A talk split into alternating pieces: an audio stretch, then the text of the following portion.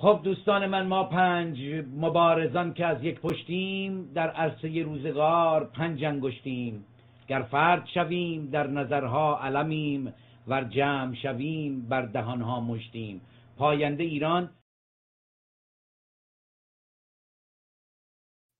به نام خرد ناخدای بشر، خرد رهکشای تو در خیر و شر. خرد ناخداوند هر با خداست، خرد هم خداوند و هم ناخداست. درود بر شما خردمندان، یاران، عزیزان، گرامیان و همراهانی که در یوتیوب، فیسبوک، توییتر، تلگرام، کلاب هاوس و اینستاگرام در کنار ما هستند. امروز پنجشنبه 21 دی ماه سال 1402 اشغالی برابر با 11 ژانویه 2024 در خدمتتون هستیم با یکی دیگر از برنامه‌های از اسلام واقعی تا واقعیت اسلام با دکتر جلال ایجادی و مهمان عزیزی هم داریم، آقای دکتر عطا هودشتیان، و به موضوع بسیار مهمی میپردازیم که موضوع رو هم پیشنهاد آقای دکتر هودشتیان هست، دموکراسی و توسعه سیاسی برای ایران آینده. به نوعی پیرو و همون دو برنامه‌ای هست که در هفته‌های پیشین داشتیم و به طور خاص به سخنان آقای امیر طاهری و آقای دکتر رضا تقی‌زاده پرداختیم. حالا در طول برنامه بیشتر باز خواهیم کرد، اما اجازه بفرمایید من اول یه درودی بگم خدمت آقای دکتر هودشتیان نازنین و همینطور آقای دکتر ایجادی. آقای دکتر هودشتیان نازنین، خوش آمدید. مرسی، تشکر از شما، تشکر از دعوتتون و تشکر از دوستانی که در این راه همراه، در این مسیر همراه ما هستند. آقای دکتر ایجادی، به شما هم خوش آمد میگم و سالگشت زادروز شما مبارک. من همین چند ساعت پیش متوجه شدم که 6 ژانویه یا 16 دی سالگشت زادروز شما بود و شما وارد 72 سالگی شدید. یه پیامی هم نوشته بودید که حالا من اگر فرصت شد در بخشی از برنامه اون پیام رو هم میخوانم. بله، خیلی خیلی متشکرم. بله، من هم در این روزها متولد شدم، ولی به هر حال من هم به دوست و همکار عزیزم عطا هودشتیان درود میگویم و همچنین به همه عزیزانی که در این برنامه در کانال‌های مختلف هستند، به اونها هم در واقع از اونها تشکر میکنم. و فقط این نکته رو اضافه بکنم قبل از اینکه وارد بحث بشیم با صحبت‌های عطا هودشتیان گرامی. دوستان گرامی، میدانید که به هر حال در این دو برنامه‌ای که ما اخیراً داشتیم در ارتباط با نقد نظریات آقای امیر طاهری بود و اون هم در این ارتباط که مسئله دموکراسی، مسئله حقوق بشر و مسائلی که مربوط به لایسیته هست، اونها در واقع نقد می‌کردند و نقد کردند و در واقع نقدی نبود، بلکه در واقع رد بود، بلکه در واقع طرد بود. همچنین آقای تقی‌زاده. حال آنکه از نظر ما مطالب چنین اساسی به شکل سبک نمی‌شود برخورد کرد و برعکس مسائل بنیادی جامعه ما هست. آنچه که امروز در جامعه ما در پی اون هستیم، همان نفی جمهوری اسلامی و رفتن به سمت آلترناتیوی دموکراتیک هست و این اصل برای جامعه ما، برای آموزش جامعه ما، برای فرهنگسازی جامعه ما یک اصل بزرگ است. به این ترتیب به دنبال صحبت‌هایی که کردیم در دو بار گذشته، امروز می‌شوان گفت که این بار سوم هست و از اونجایی که به هر حال یکی از زمینه‌های تخصصی در ضمن عطا هودشتیان نیز در همین زمینه هست، در ارتباط با امر دموکراسی، و به این ترتیب هستش که از حضور اون هم خواستیم استفاده بکنیم، بهره ببریم و به این ترتیب هستش که به هر حال این دوست گرامی قبول کردند و در کنار هم هستیم. به این ترتیب من در اینجا بحثم رو، یعنی حرفم رو پایان میدم و به این ترتیب میتوانیم برویم به پای صحبت عطا هودشتیان گرامی که در این زمینه نکات خود رو مطرح بکنن. خیلی سپاسگزارم. آقای دکتر هودشتیان، خیلی سپاسگزارم که در جمع ما هستید. من ارادت دارم خدمت شما و میدونم که شما فارغ التحصیل رشته فلسفه هستید از دانشگاه سوربن پاریس و دارای دکترای در رشته علوم سیاسی هستید. برنامه‌های شما رو هم که جای مختلف دیدیم ولی ما معمولاً عزیزانی که بار اول در خدمتشون هستیم ازشون خواهش میکنیم که یه معرفی از خودشون داشته باشند، با اینکه سخن گفتن از خودشون سخته، اما هیچ کسی هم بهتر از خود فرد نمیتونه خودش رو معرفی کنه. بنابراین اگر صلاح بدونید یه مقداری از پروفایل خودتون، تحصیلاتتون و تجربتون و اون مسیری که در اون قرار داریم برای آزادی، برای آگاهی، برای دانشگستری، برای ما یه مقدمه‌ای بفرمایید. خیلی سپاسگزار میشم و دوباره هم شاد باش میگم سالگشت زادروز آقای دکتر ایجادی نازنین رو. چند لحظه ابتدای برنامه ما چون کم دیر شروع کردیم، من حواسم نبود، میکروفون کلاب هاوس بسته بود، از اون بابت پوزش میخوام. در خدمتتون هستم آقای دکتر هودشتیان نازنین. خواهش میکنم، خیلی خیلی تشکر. منم زادروز جلال ایجادی عزیز رو تبریک میگم و خیلی خوشحالم که در این برنامه هستم، در کنار جلال ایجادی پرکار، نویسنده، تلاشگر و شما جنابالی که این اتاق رو و اتاقهای دیگر رو که دیدم برگزار میکنید. من جنوب شهر تهران به دنیا آمدم و خانواده هم تهرانی هستن، ولی خب بخش بزرگ زندگیم رو در خارج از کشور متاسفانه زندگی کردم، در ایالات متحده، در فرانسه و حدود در 20 سال گذشته در 4-5 کشور اکسپاتریت بودم، یعنی اونجا مقیم بودم برای کار کردن، مقیم طولانی مدت، و در طول این مدت در دانشگاه‌های متعدد تدریس کردم، در رشته فلسفه در مقام نخست در دانشگاه پاریس مطالعه کردم، درس خوندم و در رشته علوم سیاسی دکترای خودم گرفتم. همیشه تقاضا من بودم که منو دکتر صدا نکنن، ولی خب مدیا این کارو میکنه و خاطرم هستش که این درگیری هم در چندین جای متعدد در دانشگاه هم داشتم. خیلی معتقد به این الفاظ نبودم و نیستم. آنچه که برام مهمه واقعا پژوهشه. من قبل از این خودم رو یک مبارز سیاسی بدونم، یک دانش آموز میدونم و دوست دارم همواره بیاموزم و اون دانش خودم رو منتقل کنم در حدی که بتونم، چرا که از این ماجرا که بتونم این ارتباط رو برقرار کنم لذت بسیار ببرم و یاد میگیرم. 4 کتاب تا کنون منتشر کردم. یک کتاب رو در سن 20 سالگی در موقع بازگشتم از ایالات متحده به ایران انتشار دادم، در ایران منتشر شد، جنبش‌های انقلابی در ایران. یک کتاب دیگه در تو مدرنیته که اون رو در پاریس در میانه تحصیلاتم منتشر کردم که در ایران منتشر شد، مدرنیته جهان شدن و ایران. این کتاب در کانادا مجددا منتشر شد. کتاب بعدی من مدرنیته بدون غربه که به زبان فرانسه است و کتاب اخیرم که شما لطف کردید پشت روی اسکرین گذاشتین، رهبری نوین سیاسی است که پژوهش گسترده‌ای است، حدود 3 سال از من وقت گرفت در رابطه با یه تئوری جدید در حوزه رهبری که این رو خب معضل بزرگی است در جنبش فعلی و به طور کلی در گذر قرن گذشته به قرن جدید، قرن 21. بله، خیلی سپاسگزارم از شما. اگر موافق باشین که آقای دکتر ایجادی یه مقدمه‌ای برای ما بفرمایند در مورد موضوع برنامه و بعد شما یه مقدمه‌ای بفرمایید در مورد اون چیزی که در ذهنتون هست و احتمالاً نگاهی کسب به مطالبی که این روزها در جریان سخنانی که گفته میشه و بعد حالا ویدیوها، مقالات و نوشتارهایی هست، اونا رو پخش می‌کنیم و بهشون می‌پردازیم. آقای دکتر ایجادی در خدمت شما هستم، اگر مقدمه‌ای هست بفرمایید.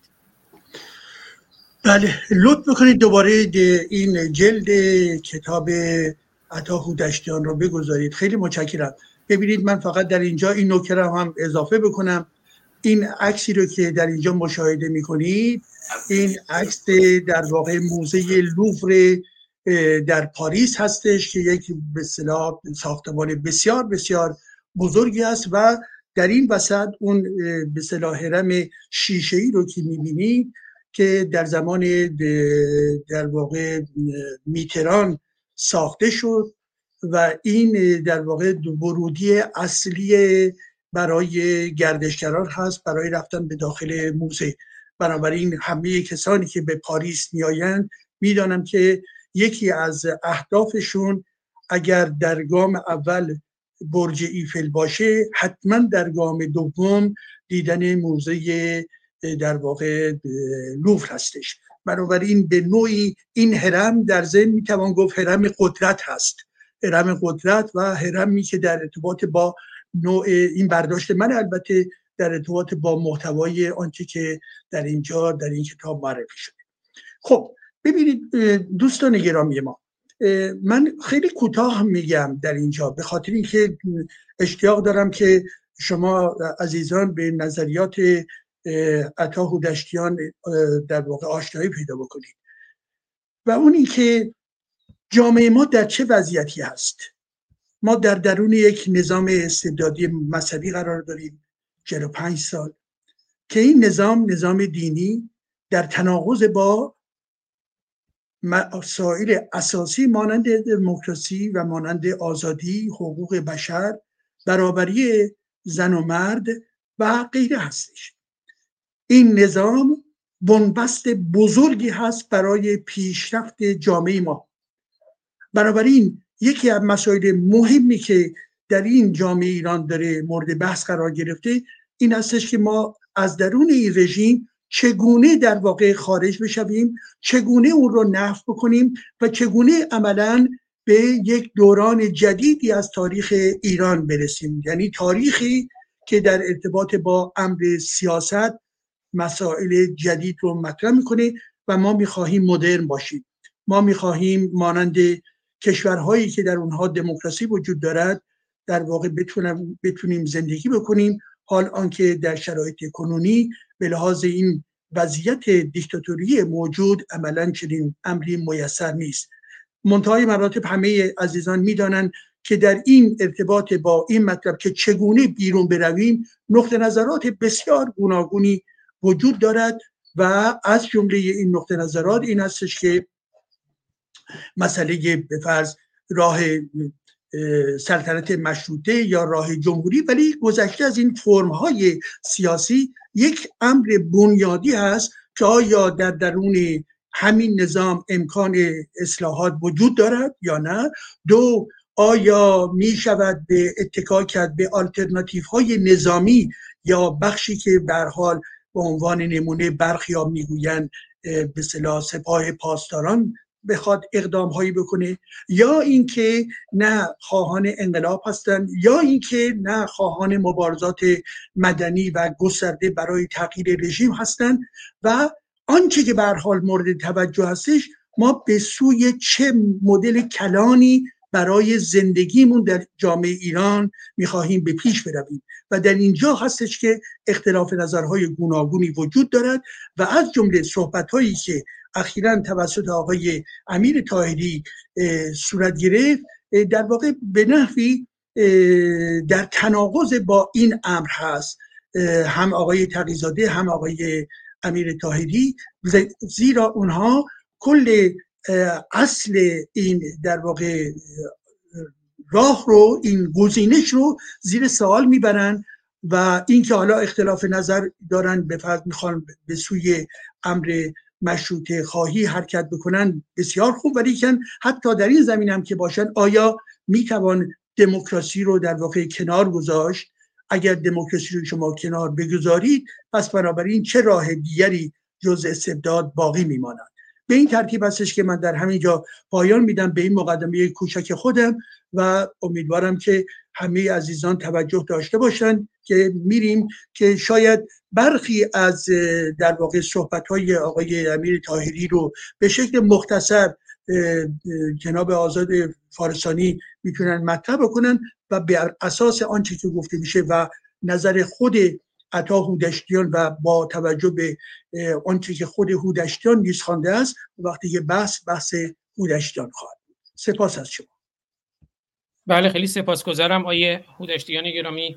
سخن مقدماتی شما رو هم بشنویم و من دیدم اخیراً شما در واقع یه ویدئویی هم داشتین که در همین چارچوب با عنوان 4 خطای نظری امیر طاهری، که حالا اگر یه مقدمه‌ای بفرمایید در همین مورد و این ویدئویی هم که عرض کردم ویدئویی فکر کنم حدود یک ساعت هست، 4 خطای نظری امیر طاهری در کانال یوتیوب شما هست. مقدمه شما رو میشنویم در این ارتباط و بعد اون مواردی که لازم است پخش کنم رو من پخش میکنم. بفرمایید دکتر هودشتیان نازنین. تشکر. خب بذاری من اصولا بحث رو عیزه بفرمایید اصولا برم باز کنم یا میخواین فقط 1 دقیقه صحبت کنم بعد اون ویدیو رو بذارین؟ نه بحث من وارد بحث بشم. الان اجازه بفرمایید که من یه مقدار وارد بحث بشم بعد میتونیم به اصطلاح مطالب دیگر. من الان در واقع نقد اصلیم روی فقط یک نکته و یک مقاله امیر طاهری است. نکات ایشون بسیار بسیار زیاده، همه نکاتش غیر موجه نیست. برخی از سخنان ایشون به خصوص حداقل تا 1 سال پیش بسیار قابل شنیدن، قابل تأمل بوده. خود من همواره دنبال میکردم، میشنفتم، ولی از طول 1 سال اخیر تغییراتی در نظرگاه ایشون ایجاد شد که مورد توجه بسیاری از دموکراسی خواهان قرار گرفت. این که میگم دموکراسی خواهان مجموعه بزرگی از نیروهای کنشگران، حتی روشنفکران و قلم دستان و مبارزین عضو احزاب سیاسی و غیر احزاب سیاسی رو در نظر دارم، از هر جناحی، از راستگرایان دموکراسی خواه تا چپگرایان دموکراسی خواه، ملیگرایان. نگرانی از این سو هستش که ما همواره در طول 50 سال اخیر نسبت به مقوله استبداد در آغاز انقلاب اسلامی حتی در دهه 40 و 50 خیلی حساس اتفاقا نبودیم. ما بیشتر متوجه مقوله استقلال بودیم، متوجه مقوله عدالت بودیم و اینا مقولاتی است که در حوزه فلسفه سیاسی اندکی با هم متفاوته. تا مقوله آزادی ما آزادی رو داریم، عدالت رو داریم که اون وقت اینا در حوزه فلسفه سیاسی در 2 بخش، در 2 جناح خودش رو اصلا جدا میکنه و توجه روشنفکران ایران و مبارزین ایران در طول فرض فرمایید این 100 سال اخیر بیشتر به مقوله عدالت بوده و اصولا مقوله آزادی اونقدرها مورد توجه قرار نگرفته. این آزادی که دارم میگم نه اینکه در شعار استقلال، آزادی، جمهوری اسلامی متبرور شد، اون مقوله آزادی مورد توجه من نیست، بلکه مقوله آزادی به معنای واقعی آزادی اندیشه، آزادی فرد هست که نه آزادی اندیشه نه آزادی فرد آنقدرها خصوصا در دهه‌های 20-32 در دهه‌های 30 و 40 یعنی قبل از انقلاب و در دوران انقلاب اصلا مورد توجه قرار نمی گرفت. یعنی فردیت آزاد یه مقدار قرتی بازی و ژیگول بازی بود، حتی دموکراسی خواهی ژیگول بازی بود. اون چیزی که مهم بود استقلال بود که ما میخوایم مستقل بشیم. حالا استقلال به چه قیمتی مورد توجه ما شاید در ابتدا نبود و نمیدیدیم که مثلا کشور پل پت هم کشور مستقلی شد، کامبوج منظورم، تحت نظارت و به اصطلاح سلطه پل پت، اون هم کشوری مستقل بود اما استقلالش به معنای این بود که 4 میلیون از 8 میلیون جمعیت کامبوج رو ایشون قتل عام کرد برای حفظ استقلالش و در تمام دوران حکومت پل پت هیچ رابطه‌ای با جهان غرب، با هیچ کشوری وجود نداشت مگر یک هواپیمایی که از کامبوج میرفت به سمت پکن.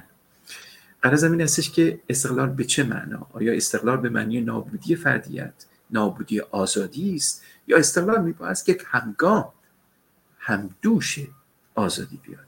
این مقوله مشکل اساسی بود که بهش نپرداختیم. فقط اینکه در طول 20 سال اخیر هستش که ما به مقوله آزادی اندکی توجه کردیم. یعنی در جنبش سبز بدون اینکه ما از رهبری جنبش سبز دفاع بکنیم و نکنیم و غیره که بماند، در ساختار جنبش سبز موضوع آزادی موضوع من و منیت برای نخستین بار عنوان شد. رأی من کجاست که در طول تمام 150 سال اخیر من چیز عجیب و غریب و ناپیدایی بود تا اینکه به تدریج رشد داره میکنه در ایران. یعنی آزادی فردی اون چیزی است که ما از آزادی میفهمیم. بنابراین این مسئله یکی از راه‌های گریز از استبداد بود. یعنی من استبداد رو در برابر تساوی و عدالت نمی‌گذارم، استبداد رو در برابر آزادی می‌گذارم و آزادی رو فقط مقوله آزادی کشور از قید و بند نیروی استعماری نمی‌ذارم، بلکه آزادی رو در مقام نخست آزادی فکر، آزادی اندیشه، آزادی فرد می‌گذارم و به این لحاظ است که اندکی توجه می‌کنم که فقط این پادزهر استبداده. این نکته اساسی در بقا برابر استبداده. در قامت سیاسی آزادی به عبارتی سیاسی در قامت دموکراسی خودش رو شکل میده. دموکراسی مقوله جدیدیه در تاریخ اندیشه ورزی ایران، نه اینکه اینجا و آنجا از آخوندزاده تا به امروز کسانی بهش اشاره نکردن، به مقوله دموکراسی اشاره کردن، ولی محور تفکر نبوده، محور اندیشه ورزی نبوده. ثقل مرکزی امروز ما دموکراسی خواهی است، ثقل مرکزی. و به این لحاظ متوجه شدم که در طول یک سال اخیر حملات علیه دموکراسی با توجیهات متعدد افسوده شده، به خصوص از سوی کسانی که مدیا رو به دست دارن و بسیار گوش شنوا برای اونها وجود داره. اینجا در واقع میخوام برم وارد مقوله در واقع نقد برخی اندیشه های امیر طاهری بشن که در یه مقاله مشخصی میگوید که مسئله در واقع مسئله دموکراسی یک کلیشه است، کلیشه مبتذل. یکی از استدلالاتی که ایشون میاره اینه که خب اون کلیشه رو خود من، یعنی ایشون میگن که منی که در مثلا نمیدونم این دموکراسی چیه، این حرفشه که میگوید که من نمیفهمم و خودم نمیدونم که این دموکراسی معناش چیست. این که میگوید در خود نوشته هست که میگوید من نمیدونم دموکراسی چیه، خب از یه آدم بسیار متفکر و خبرنگانی که قریب چندین دهه در غرب زندگی کرده و غرب رو میشناسه و از تاریخ غرب حتی گاه بهتر از غربیان سخن میگوید، اینکه بگوید نمیشناسم دموکراسی چیز اندکی غریب به نظر میاد. دموکراسی رو میگه عنوان مبتذلی است، به این لحاظ که در واقع کره شمالی هم میگه دموکراسی، جمهوری اسلامی هم میگوید گاه به گاه البته میگوید دموکراسی. بنابراین دموکراسی چیه؟ چرا ما باید با دموکراسی از این نام استفاده کنیم؟ در ابتدا که شما مقاله امیر طاهری رو میخونین، فکرتون است که شاید امیر طاهری با عنوان دموکراسی مخالفه، فقط عنوان دموکراسی، بلکه خب مفهوم دموکراسی رو قبول داره. خب این نکته جالبی است. اما بعد که توی مقاله میرین و ادامه میدین و گفتگوهای دیگه ایشون رو گوش میدین، متوجه میشین که نظرگاه ایشون نسبت به این نیست که عنوان دموکراسی عنوان ناچسبیه نسبت به زبانشناسی ایران، فارسی. یعنی در فارسی شاید بشه گفت حکومت مردمی نامش رو گذاشت. اصولا دموکراسی رو در واقعیت کلام، در محتوای کلام ایشون قبول نداره، دموکراسی رو قبول نداره. چرا این رو میگم؟ به این لحاظ که این مقوله دموکراسی رو میگه ما از غرب میاد، ما اصولا احتیاجی نداریم از غرب بگیریم، بلکه ما خودمون باید یه حکومتی درست کنیم که نه فقط نامش رو اون بقال سر کوچه میفهمه، بلکه محتواش هم ایرانی باشه، محتواش هم ایرانی باشه، نه فقط نامش مورد توجه اون بقال سر کوچه باشه که اون بقال سر کوچه بفهمه، بلکه محتواش هم ایرانی باشه. خب این خیلی جای سوال داره. محتوای حکومت آینده ما باید محتوایی باشه که ایرانی باشه. این محتوا رو از کجا میگیریم؟ و چگونه اگه میگیم محتوای حاکمیت سیاسی آینده ما میبایست که ایرانی باشه، تماما ایرانی باشه، از کجا بگیریمش؟ مشروطه مگه ایرانی بود؟ مگه مشروطه بنای حکومت دولتی، بر پایه سه به اصطلاح قوای به اصطلاح به مرام مونتسکیو رو برپا نکرد، مگر در واقع در مشروطه اصول قانونگرایی از غرب نیامد، مگر قانون اساسی مشروطه تقریبا کپی قانون اساسی بلژیک نبود که بود. پس اگر ما میگوییم که ما معتقد به مشروطه و پایبند مشروطه هستیم، کلیت قانونگرایی در چهارچوبه جنبش مشروطه از قبل اومد. و چگونه اومد میتونیم بگیم که امیر طاهری معتقد و به اصطلاح پایبند به اصول در واقع مشروطه هست. اما پرسش راجع به این که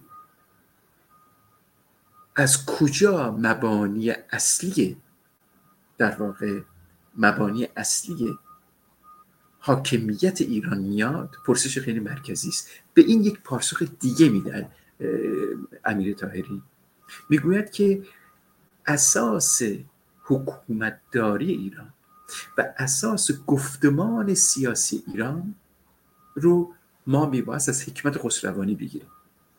این حکمت خسروانی رو من روش تأمل کردم و در گفتگوی مستقیم با خودشونم عنوان کردم که منظورت از حکمت خسروانی چیست، که جواب نگرفتم. البته در همین مقاله نوشته شده که بنیاد گفتمان سیاسی ما میباید که بر اساس حکمت خسروانی باشه. حکمت خسروانی اصول حکومت خسروانی است که با آنچه که ما در مشروطه دیدیم که مشروطه بر اساس قوای سگانه مدل مونتسکیو حاکمیت قدرت رو تعریف کرد و سه قوه درست کرد و مجلس رو برپا ساخت، هیچ ارتباطی نداره. حکمت خسروانی یعنی عرفانه، یعنی عرفان به معنایی که ما در گذشته داشتیم که سهروردی از اون تحصیلی گرفته و بر پایه یک سری اصول استواره. این رو اینطوری میشه فهمید که در واقع ما در تاریخ کهن خودمون یه مقوله‌ای داریم به نام پیر مغان که پایبند به حکمت خسروانیه، که میگوید که عرفان ایرانی بر پایه روشنایی بی‌پایانه، روشنایی که در واقع از خداوند یگانه میاد و وحدتی در اون مستتره که وحدت آفرینشه، و میگوید که هستی محدود نیست. پایه و مایش رو میگم، وارد جزئیاتش نمیشم. پایه و مایش این هستش که حکمت خسروانی نمیتونه اصول گفتمان سیاسی ما و اصول حکمرانی آینده ایران قرار بگیره. چرا؟ برای اینکه حکمت خسروانی یک مایه عرفانی داره که در این مایه عرفانی بنیادش در واقع عزلتگیری و گوشه‌گیری است که با فردیت مدرن مستقل که در مرکز جامعه قرار میگیره و در مرکز جامعه مدرن و در واقع جامعه مدنی قرار میگیره تضاد داره. حکمت خسروانی میگوید که تو شرافت داشته باش، انسانیت داشته باش، دوستی داشته باش، که ما همه اینا رو بهش معتقدیم، ولی اینها برای انسانه و برای افرادی است که در جامعه شرکت میکنن، اما نه برای تدوین یک گفتمان سیاسی. گفتمان سیاسی ما بر اساس دموکراسی استواره، یعنی دموکراسی مرکز ثقل وحدت سیاسی ما هست، مرکز ثقل حکمرانی آینده ما هست. بر پایه گفتمان مونتسکیو از یک سو، بر پایه گفتمان جان لاک از سوی دیگه، و اندکی ایده های روسو، ژان ژاک روسو که درش هست. این گفتمان میگوید که فرد متعلق به جامعه مدنی است، پایبند اصول جامعه مدنی است، اما در عین حال مستقله. یعنی این رابطه بین فرد، ایندیویدوالیتی و کامیونیتی، ایندیویدوالیتی و کلکتیویتی در دموکراسی استواره. و در واقع این رو در واقع حکمت خسروانی نمیبینه. از سوی دیگه قانونگرایی که عمومیت داشته باشه رو حکمت خسروانی نمیتونه دریافت کنه. در درون حکمت خسروانی امر پادشاهی مستتره، ولی ما نمیتونیم امروز امر پادشاهی رو مقدم بر قانونگرایی بدونیم. امر پادشاهی تابع قانونگرایی است، یعنی پادشاهی میتواند باشد، منزلت پادشاهی میتواند مورد احترام قرار بگیره حتی در فردا. اما این پادشاه نیز پایبند قانونه. پادشاه قانونگذار نیست، پایبند قانونی است که جامعه و مجلس بر اساس اصول دموکراسی و دموکراتیک میسازند. بنابراین پادشاه زاده جامعه است، تولدش از جامعه میاد، نه اینکه پادشاه در واقع خود در مرکز جامعه و در رأس جامعه و در رأس هرم قدرت سیاسی در حوزه قانونگذاری قرار بگیره. نمیتونه قانون بسازه، تابع قانونه. این با حکمت خسروانی تضاد داره. به این لحاظ میخوام بگم که مخالفتی که با دموکراسی میشه بسیار بسیار ما رو به عقب میکشونه. علت اصلی که مخالفت با دموکراسی وجود داره اینجا و آنجا از طرف برخی در واقع گرایش های سلطنت طلب، برخی از اونها، چرا که برخی دیگه شون در واقع معتقد هستن که ما میباید که پایبند به دموکراسی باشیم، یعنی جناح مشروطه خواهان دموکراسی خواه متحد گفتمان دموکراسی خواه هستند. این بخش در واقع بخشی که مخالف دموکراسی هست، مثل کسانی که نام برده شد، امیر طاهری، آقای تقی‌زاده و غیره، که بعد با اینها وارد مجادله نظری و سیاسی شد، معتقده که دموکراسی در ایران نمیتونه وجود داشته باشه. این بخش دوم صحبت رو میگم و بحثم رو تموم میکنم. و ما چرا میگوییم که دموکراسی در ایران میتونه صورت بگیره؟ منتقدین به دموکراسی میگویند که دموکراسی نمیتونه در ایران صورت بگیره به خاطر اینکه نهادهای دموکراتیک وجود نداره، به خاطر اینکه مردم در دوران استبداد دارای یک نوع توحش اجتماعی هستند، یک نوع عصیان اجتماعی. انسانی که از استبداد خارج میشه رو میگیره، بنابراین تو نمیتونی این انسانها رو، جامعه رو آزاد کنی. به یک باره جامعه ایران رو بعد از رفتن جمهوری اسلامی نمیشه آزاد کرد. پس راه حل چیست؟ آیا یک استبداد جدید رو برپا کنیم به نام دموکراسی یا به نام حکومت دوران گذار، یا اینکه راه حل دیگه پیدا کنیم؟ آیا قدرت رو تمام کمال به یک فرد که پادشاه باشه بعد منتقل کرد که اون پادشاه و اون فرد وجود نداره در واقعیتی کرد؟ آیا اینطوری باید در واقع حکومت آینده رو باید ترسیم کرد؟ راه حل چیست اگر در جامعه ایران نهادهای دموکراتیک وجود نداره و مردمی که از زیر استبداد خارج میشن قدرت و تحمل آزادی رو ندارن و آزادی اونها به توحش بیشتر شبیه خواهد بود؟ بنابراین راه حل چیه؟ راه حل اینه. نظری که من در رابطه با دموکراسی در ایران میدم این هست که ما دموکراسی اجتماعی نمیتونیم در ایران به وجود بیاریم. در واقع من دموکراسی به دو بخش تقسیم کردم، دموکراسی سیاسی و دموکراسی اجتماعی. ما در ایران آینده امکان ایجاد دموکراسی اجتماعی رو نداریم، یعنی نهادها وجود ندارن، اصناف وجود ندارن، احزاب سیاسی در اینا وجود ندارن، همشون مرعوب شدن به واسطه وجود استبداد. اما الیت های سیاسی داریم که دموکراسی خواهند. در طول یک سال اخیر هستش که راست افراطی ضد دموکراتیک شده، اما غالب روشنفکران، قلمبه‌دستان، مبارزین، احزاب سیاسی دموکراسی خواه هستند، غالبشون و تاکنون بودن. به خاطر توحش استبداد سیاسی تمایل به دموکراسی خواهی افزون شده در طول 20 سال اخیر. یعنی ما درست در سکانس کاملا مخالف دهه 40 و 50 هستیم.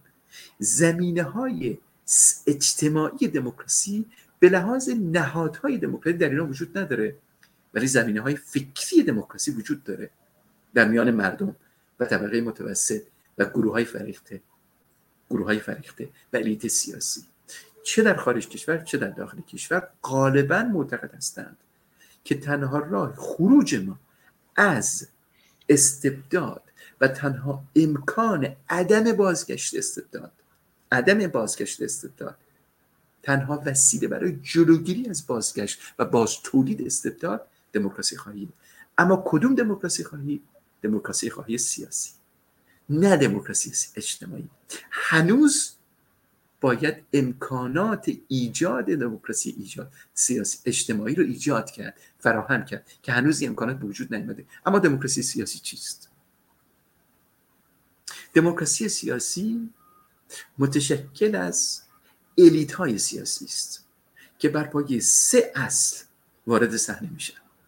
یک، اونها خواهان دولت دموکراتیک هستند. دو، آنها خواهان قانون اساسی دموکراتیک هستند. و سه، اونها خواهان ایجاد مجلس دموکراتیک هستند. سه عنصری که تقریباً غالب الیت‌های سیاسی امروز بهش معتقدند. بسیاری نکات دیگه هم هستش که برش میشه اضافه کرد، اما همین کافیه برای شروع کار. چرا این رو میگم؟ این رو از این لحاظ میگم که مطالعه انقلاباتی که برخی از اونها به دموکراسی رسیدند این رو هم نشون بده. از جنبش مشروطه خودمون شروع بکنیم. مگه مردم آمدن در خیابان گفتن ما عدالت رو یک کلمه به معنای قانون بخوایم؟ الیت‌های سیاسی وارد صحنه شدن. جنبش مشروطه بر پایه سه رده الیت‌های سیاسی استوار شد: روشنفکران، سیاسیون که با دربار ارتباط داشتن، و روحانیت که معتقد بود که مشروطه بهتر از مشروعه است، مثل آخوند خراسانی و نائینی.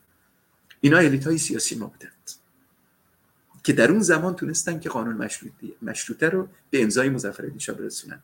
جامعه در کلیت خودش وارد صحنه نشده بود، اصلا جامعه نمیدونست هنوز که قانون میتونه ما رو در واقع از مشکلات رها بکنه.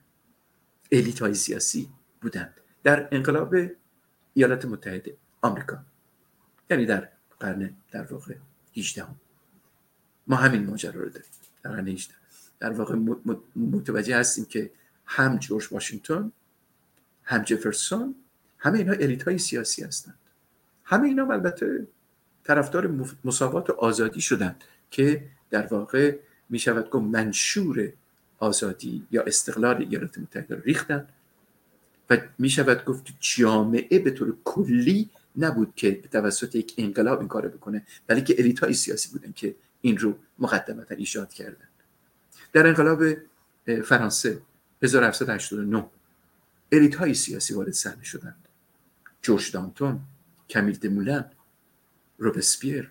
سه تاشون وکیل بودن، حدود سنشون هم 30 سال بیشتر نبود، ولی همشون به افکار روشنگری و روشنایی و روشنگری دوران لومیر یا آفکلارونگ اون دوره معتقد بودن. همشون روسو رو خونده بودن و معتقد به گشایش اجتماعی بودن، ولی الیت‌های سیاسی بودن. مردم هم که آمدن، در واقع مردم نمیگفتن که ما قانون اساسی حقوق بشر ایجاد کنیم.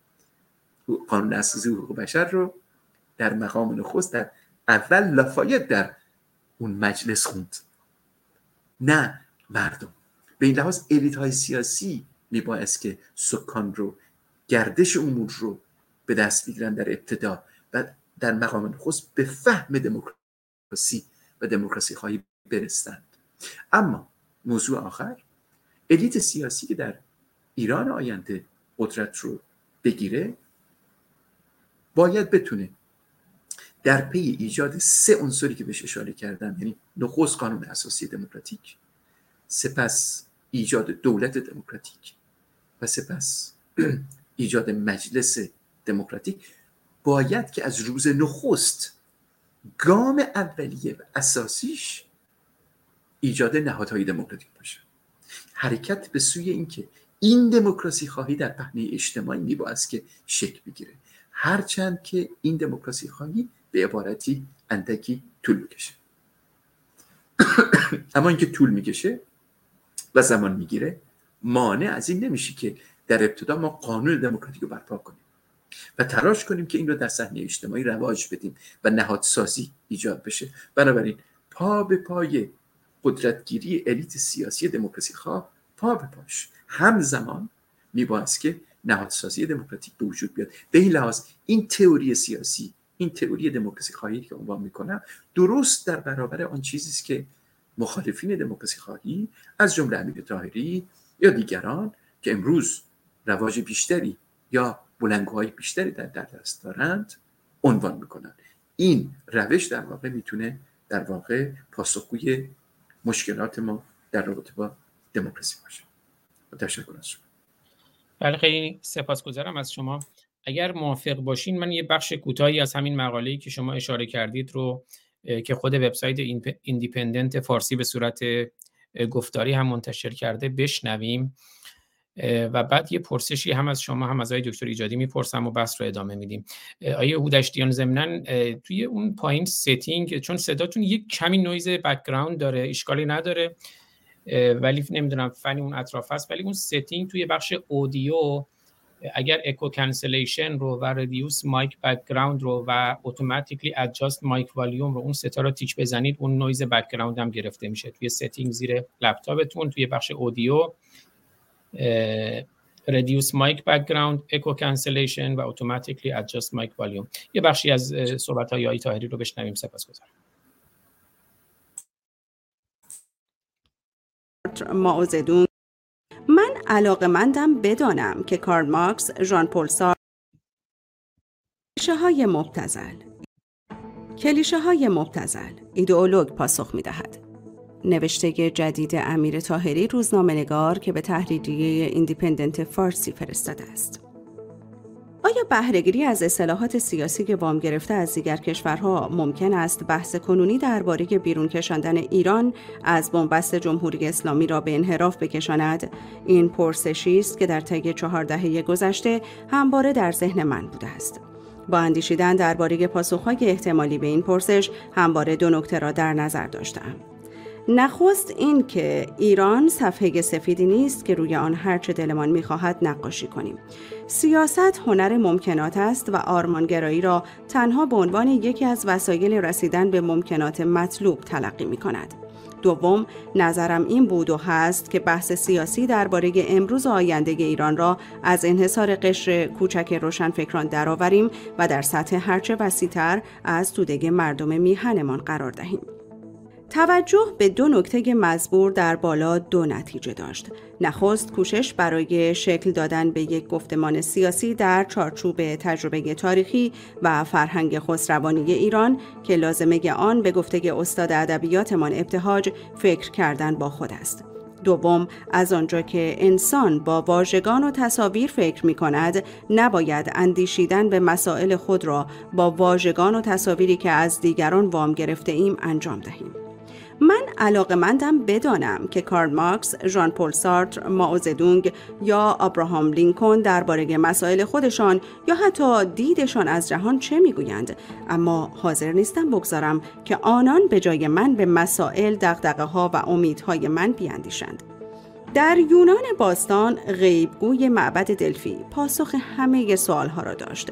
در دنیای امروز نه غیبگویی هست و نه معبدی. با مقدمه بالا بپردازیم به علت نوشتن این مطلب. در یک مصاحبه در سال گذشته گفته بودم که ما ایرانیان میبایستی از کلیشه‌های مبتذلی مانند دموکراسی، لایک، سکولاریسم، پلورالیسم، فدرالیسم، هژمونیسم و غیره پرهیز کنیم. اینها مفاهیمی هستند شکل گرفته در دیگر جوامع به ویژه در اروپای باختری و ریشه‌ای در فرهنگ و تاریخ و تجربه ایران ندارند. بمباران کردن توده مردم که با این مفاهیم آشنا نیستند، زیرا اگر لازم بود معادل فارسی برایشان ساخته میشد، به طور غیر مستقیم به هم میهنانمان میگوید بروید کنار، سیاست تخصص روشنفکران غربگراست. بله آقای دکتر ایجادی، شما تخصصتون در دانشگاه سوربن گرفتین درست آقای دکتر ایجادی نازنین؟ تخصص جامعه شناسی. اگر میکروفونو ببخشید میکروفونتون بسته است آقای دکتر ایجادی.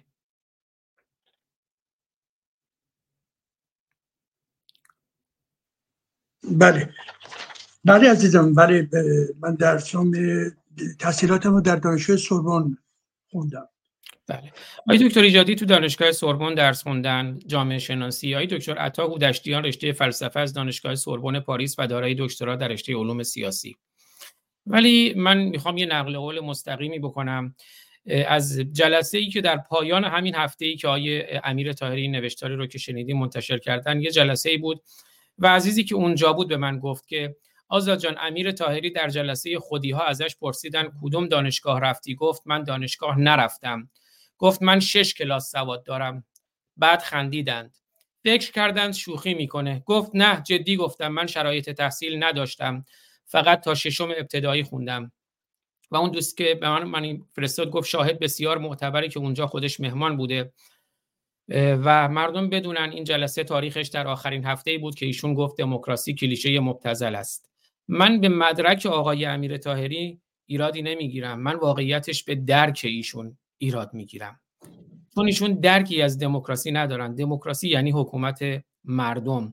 و جالبه که اومدن گفتن که جون میخوان به حکومت به مردم واگذار نشه، چون هست دیگه، من میتونم ویدیوشو پخش کنم.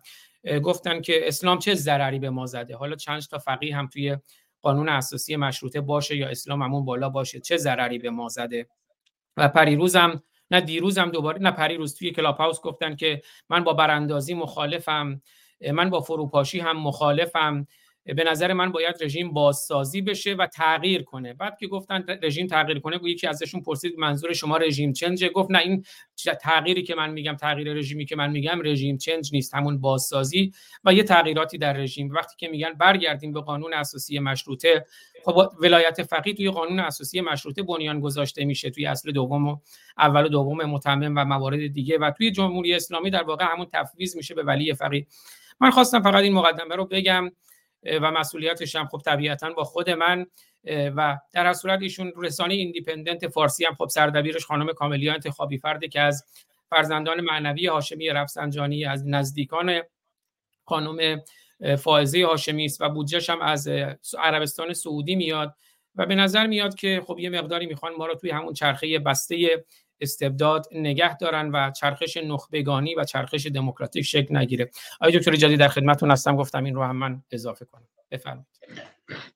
بله، عرضم حضورتون که با توجه به نکات مهمی رو که عطا هودشتیان مطرح کرد و همچنین گفتهایی رو که شما از آقای امیر طاهری نقل کردید یا به هر حال پخش کردید، ببینید عزیزان، اگر ما به تاریخ قرن بیستم نگاه بکنیم، در این قرن بیستم به شکل خیلی مختصر و فشرده میتوان گفت که ما شاهد 5 نوع انقلاب یا تغییر سیاسی در کل جهان بوده ایم. یعنی شما در نظر بگید، 1 انقلاب‌های کمونیستی روسیه، چین و غیره. 2 انقلاب‌های ملی ناسیونالیستی که در ارتباط با کشورهای آفریقایی به خصوص که حرکت‌های ضد استعماری بود و روی داد.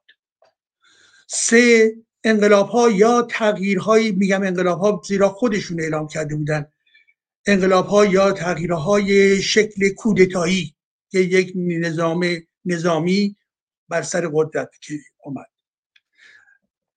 4 انقلاب‌های دینی مانند انقلاب اسلامی ایران و بالاخره 5 انقلاب‌ها یا تغییرهای سیاسی به سوی دموکراسی، مانند آنچه که از جمله در اروپای شرقی به شکل‌های مختلف اتفاق افتاد، مانند آنچه که در چک و اسلواکی بود و همچنین در لهستان و غیره.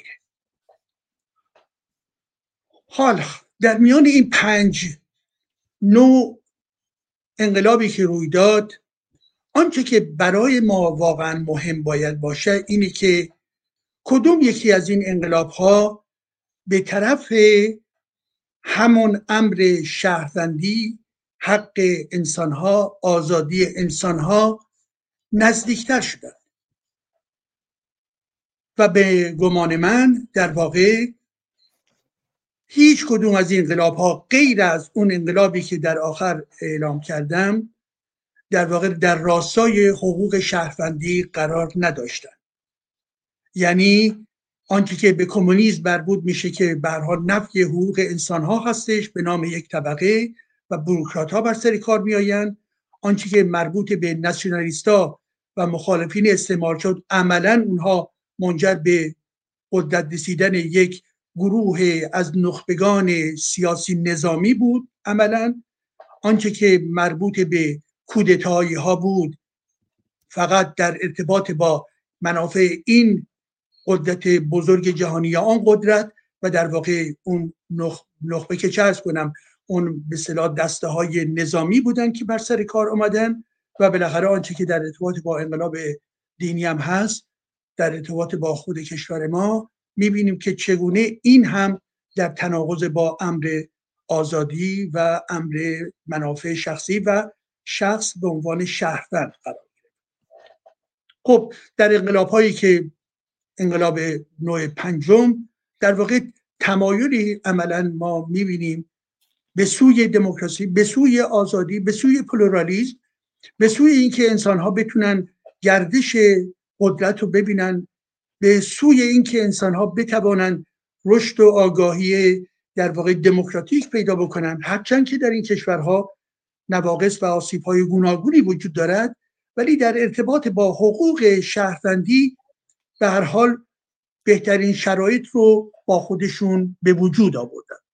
که البته ما همیشه در نظر داشته باشیم ما نمیتوانیم به سوی مدلی بریم که مدل ایدئال، ما وقتی که ایدئال رو صحبت میکنیم در واقع یک نوع جهت‌دهی به حرکت جامعه هست.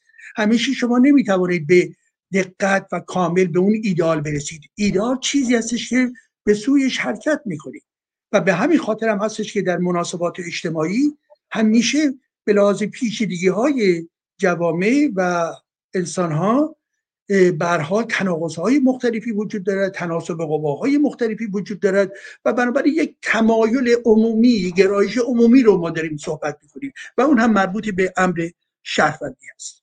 خب این امر شهروندی اگر باز توجه کنید در تاریخ خود ما ایران به هر حال اشاره‌ای شد توسط هودشتیان عزیز.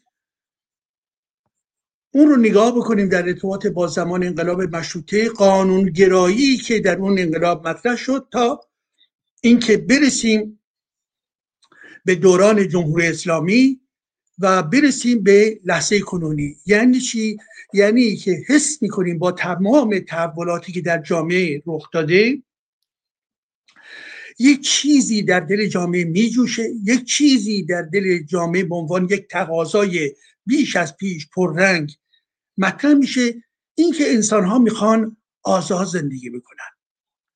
انقلاب زن زندگی آزادی معنای بسیار بسیار بزرگی داشته و دارد و این هم اگر توجه بکنیم یکی از ویژگی‌های این انقلاب که خود رو به شکل برجسته نشون میده هم مدلی برای کنده شدن از نظام موجود دینی هست، هم مدلی هست برای باز در واقع حرکت کردن به سوی یک امر آزادی خانه مربوط به انسان‌ها، مربوط به حقوق شهروند، مربوط به حقوق زن‌ها و به این ترتیب هستش که ما رو در یک روش و یک فضای جدیدی وارد می‌کنه. این محصول چیست؟ اگر دقت بکنیم یکی به طور حتم از پایه‌های همین انقلاب زن زندگی آزادی آموزشی هست، فرهنگی هست که در ضمن این فرهنگ و این آموزش در قلب جریان داشته است. یعنی آنچه که مربوط به این هستش که انسان‌ها مطابق با میل خودشون زندگی کنند، شیوه خودشون انتخاب بکنند، اینکه بتوانند آزاد باشند، اینکه بتوانند در واقع قدرت دینی رو پس بزنن و مسائل امروز جامعه رو بر اساس عقل مدرن در واقع هدایت بکنن. این نتیجه چیست؟ نتیجه تاریخ مدرنیته هستش. آیا ما ایرانی‌ها استعداد آموختن داریم؟ حتما داریم، همونگونه که در جاهای دیگه این پدیده وجود داشته است. آیا منظور این هستش که منظور افرادی مانند آقای طاهری این هستش که خب ما اساساً لازم نداریم در این زمینه حرکت بکنیم؟ به چه خاطر؟ به خاطر اینکه به فرض فرهنگ خسروانی رو مطرح کردن. خب به نحوی ایشون گفتن که تاریخ ما یه صحنه سفید نیست، صفحه سفید نیست. درسته، صفحه سفید نیست. تاریخ جوامع غربی هم صفحه سفید نیست.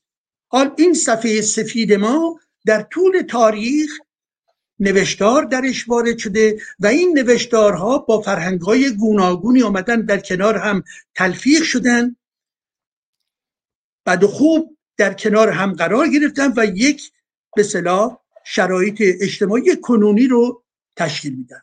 حالا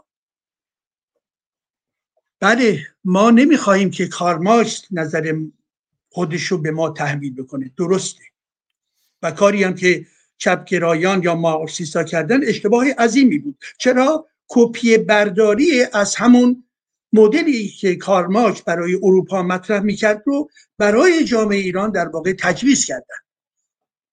این نادرست بود. ولی در ارتباط با امر دموکراسی، ببینید دوستان، انسان‌ها در طول تاریخ یکی از هوشمندی‌هایی که دارن هم به وجود می‌آورند، اختراع می‌کنن، هم در ذهن می‌آموزند، در همجواری خودشون، در دیدار خودشون، در آشنایی‌های خودشون، در تجربه‌های مشترک انسانی و آنجایی که روابط‌ها پررنگ‌تر هست و فعال‌تر هست، امکان آموزش به مراتب بیشتر هست. و رابطه ما ایرانیان، اگر با دو محور نگاه بکنید، رابطه ما ایرانیان با اسلام رابطه‌ای هست بسیار بسیار در ضمن توأم با پیچیدگی و استبداد. هجوم، استبداد منجر به این شد که در ذهن ایرانی‌ها که میگیم این صفحه در ضمن صفحه خالی نیست، در ضمن در درون این صفحه اسلام وارد شد، دین اسلام وارد شد، از خود بیگانگی ما به اون اضافه شد، مست شدگی اضافه شد. آیا اسلام در درون تاریخ خسروانی ما بوده است؟ چگونه استش که این آقایان نسبت به این پدیده اسلام سکوت می کنند؟ و یک، دو این که جنبه خسروانی، فرهنگ خسروانی، چه بسا من از نظر خودم در ضمن این مفهوم ارتباطی پیدا میکنه با فرهنگ ایران شهری. و یکی از موارد مربوط به فرهنگ ایران شهری که از جمله جواد طباطبایی در ضمن در این زمینه در نوشتارهایی که گفته بهش نگاه میکنه و توضیح میده، این هستش که رابطه در واقع بین عرضم حضورتون که از یک طرف دولت‌هایی که به وجود آمدن و از طرف دیگر خدا، قدرت اهورایی، و در این زمینه در درون فرهنگ در واقع این فرهنگ به نوعی بحث بر سر این استش که همیشه اون خدا در فرهنگ ایران شهری قاطعیت همه جانبه ندارد، بلکه اون دولتی که در ضمن انعکاسی از اون جامعه هستش و در ارتباط با اون خدا هستش به نوعی به رفتارهای عرفی دست میزند. یعنی چی؟ یعنی اینکه این ارتباط رو داره ولی که در ضمن مدیریت میکنه جامعه رو از بدبختی دور میکنه، از خوشسالی دور میکنه، و اینها همون جنبه‌های در واقع عرفی هستش که در دل تاریخ ما نیز وجود داشته است. پس بنابراین اگر ما به فرهنگ خسروانی میخوام نگاه بکنیم، بله در درون این فرهنگ گذشته ما درش وجود داره، علاوه بر اون جنبه‌ای که جنبه عرفانی که هودشتیان عزیز گفت و در ضمن اون جنبه مربوط به عرضم حضورتون رابطه قدرت و آسمان. ولی از سوی دیگه شما توجه داشته باشید که در درون این هویت، حالا بگیم هویت تاریخی که این چنین بوده است، در ضمن اسلام آمد و تجاوزکاری خودشو انجام داد و در ضمن به علاوه حداقل از زمان مشروطه یکی از ویژگی ها تاثیرپذیری جامعه ما از چیز؟ از غرب. همین قانون اساسی که الان در واقع راجعش بحث هست و زمان انقلاب مشروطه مطرح شد، و اشاره هم در واقع هودشتیان کرد، این منشأ اینها در ضمن همون مباحثی هستش که در غرب بوده است. خب حالا از غرب اومده، ایرادش در چیست؟ ما چون از غرب اومده بخواهیم بگوییم که ما در واقع یک ملیت جدا هستیم، یک فرهنگ جدا هستیم و نمیخواهیم در ارتباط با فرهنگ غرب بیاموزیم، میگویم بیاموزیم، انتخاب بکنیم، نه اینکه در واقع خودمون رو در واقع شیفته یک جانبه نسبت به فرهنگ غرب ببینیم. نه خیر، با نگاه انتقادی، با رشد و بلوغ فکری خودمون ما میتوانیم دست به انتخاب بزنیم، مسلمه. و مگر در جامعه ما امروز اگر شما نگاه بکنید در زمینهای گوناگون، پزشکی در ایران از کجا آمده است؟ تمایل به امر در واقع فیزیک، رشته های فیزیک و غیر و ذالک از کجا آمده است؟ خب تمام اینها در ضمن دستاوردهای بزرگ غربه. شما اگر میخواهید این به اصطلاح تمایل یا این آموختن از غرب رو رد بکنید، پس بنابراین در بلوک همه چی را رد بکنید. تمام دانش‌هایی که از غرب در واقع آمده است یا غرب درش نقش مهمی داشته رد بکنید، از جمله فلسفه رو رد بکنید. چرا به فقط یک مطلب می‌پردازید که مسئله دموکراسی است؟ و بالاخره این نکته هم اضافه بکنم. ببینید عزیزان، بحث من با این تفکرها چنین است که حس میکنم همون گونه که گفته شد، بحث این آقایون این نیستش که به فرض چقدر درس خوندن یا چه به اصطلاح میفهمن نمیفهمن، نه، بیان یک مخالفت سیاسی هست و این مخالفت سیاسی مخالفت با دموکراسی هست، مخالفت با شهروندی هست، مخالفت با پلورالیسم هست، مخالفت با اون مفهومی هستش که به فرهنگ مدرنیته برمیگردد و تولد انسان مدرن هست. اگر انسان مدرن در ضمن ترکیب پیدا می‌کند با امر دموکراسی، دموکراسی که شما حتی ممکنه واژه‌اش هم نپسندید، بسیار خوب، ایرادی نداره، واژه‌های خاص خودتون رو مطرح بکنید مطابق با زبان ایرانیان، ولی زبان ایرانیان که در ضمن زبانی هستش که واژه‌های گوناگون، به ویژه واژه‌های عربی رو که در درون خودش داره. بنابراین بحثی که در اینجا مطرح هستش اینه که اختلاف نظر یک اختلاف نظر سیاسی بنیادی هست، اختلاف روی واژه ها نیست. و اونجایی هم که اونها میگوین کلیشه های مبتذل، این کلیشه های مبتذل در سطح واژه ها و کلمه ها نیست، بلکه منظورشون مضامین و یا محتواهای مبتذل هست. بحث رو باید به اینجا آورد با این افراد. پس بنابراین اگر محتوای دموکراسی مبتذل هست، شما چه میگویید؟ ما میگوییم بله، تاریخمون رو باید توجه بکنیم، از جمله فرهنگ ایران شهری. ما میگوییم بله، در درون تاریخ ما و فرهنگ ما آسیب‌های گوناگونی نیز وجود داشت و وجود دارد، مانند اسلامگرایی که یک زهری است در برابر فرد در واقع مدرنیته. ولی از سوی دیگه در ارتباط با جهان غرب هم، از اونجایی که وکیستایی هستند که میگوین غرب فقط معادل استعمار هست، ما میگوییم نخیر، این نگاهی یک جانبه‌ای هست. در ضمن در غرب شما دستاوردهای گوناگونی مانند دموکراسی رو دارید. پس بنابراین ما میتوانیم بیاموزیم از غرب و آنچه که در ارتباط با تاریخ فکری لیبرالیسم، در ارتباط با امر دموکراسی، در ارتباط با امر حقوق بشر هست، اینها رو ما میتوانیم با درک خودمون، با توجه به نیازهای جامعه خودمون، با فکر خودمون، با واژه‌هایی که متناسب هستش، اینها رو چی بیاییم در جامعه خودمون مطرح بکنیم. و بالاخره اینکه ایشون میگویند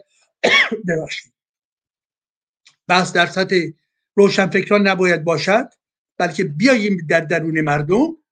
خب ایشون خودش هم روشنفکر به هر حال میداند. خب به علاوه لازم نیستش که شما مبارزه علیه روشنفکران بکنید. کشوری که بدون روشنفکر میخواد حرکت بکنه، به ناگزیر کورتر خواهد بود. یک. دو این که این مردمی هم که شما میگویید منظور تو از مردم چیست؟ آیا یک درک پوپولیستی برای تبدیل مردم برای کسانی که باید هورا بکشن هست، یا این که مردم آن مردمی هست که به شهروند تبدیل شدن و این شهروندان میخواهند رأی بدهند، میخواهند انتخاب بکنن، میخواهند مدرن باشن، میخواهند از برابری حقوق زن و مرد صحبت بکنن. پس بنابراین اگر دومی باشد، ما با پدیده‌ای مانند دموکراسی فقط میتوانیم سر آشتی داشته باشیم. سپاس. بله، خیلی سپاسگزارم. البته من گمان میکنم مسئله فراتر از واژه باشه، چون ایشون حقوق بشر رو هم مبتذل میدونه، حقوقش که عربیه، بشرش هم فارسیه. آقای دکتر هودشتیان گرامی، در خدمت شما هستم، بفرمایید. میکروفون رو اگر باز کنید.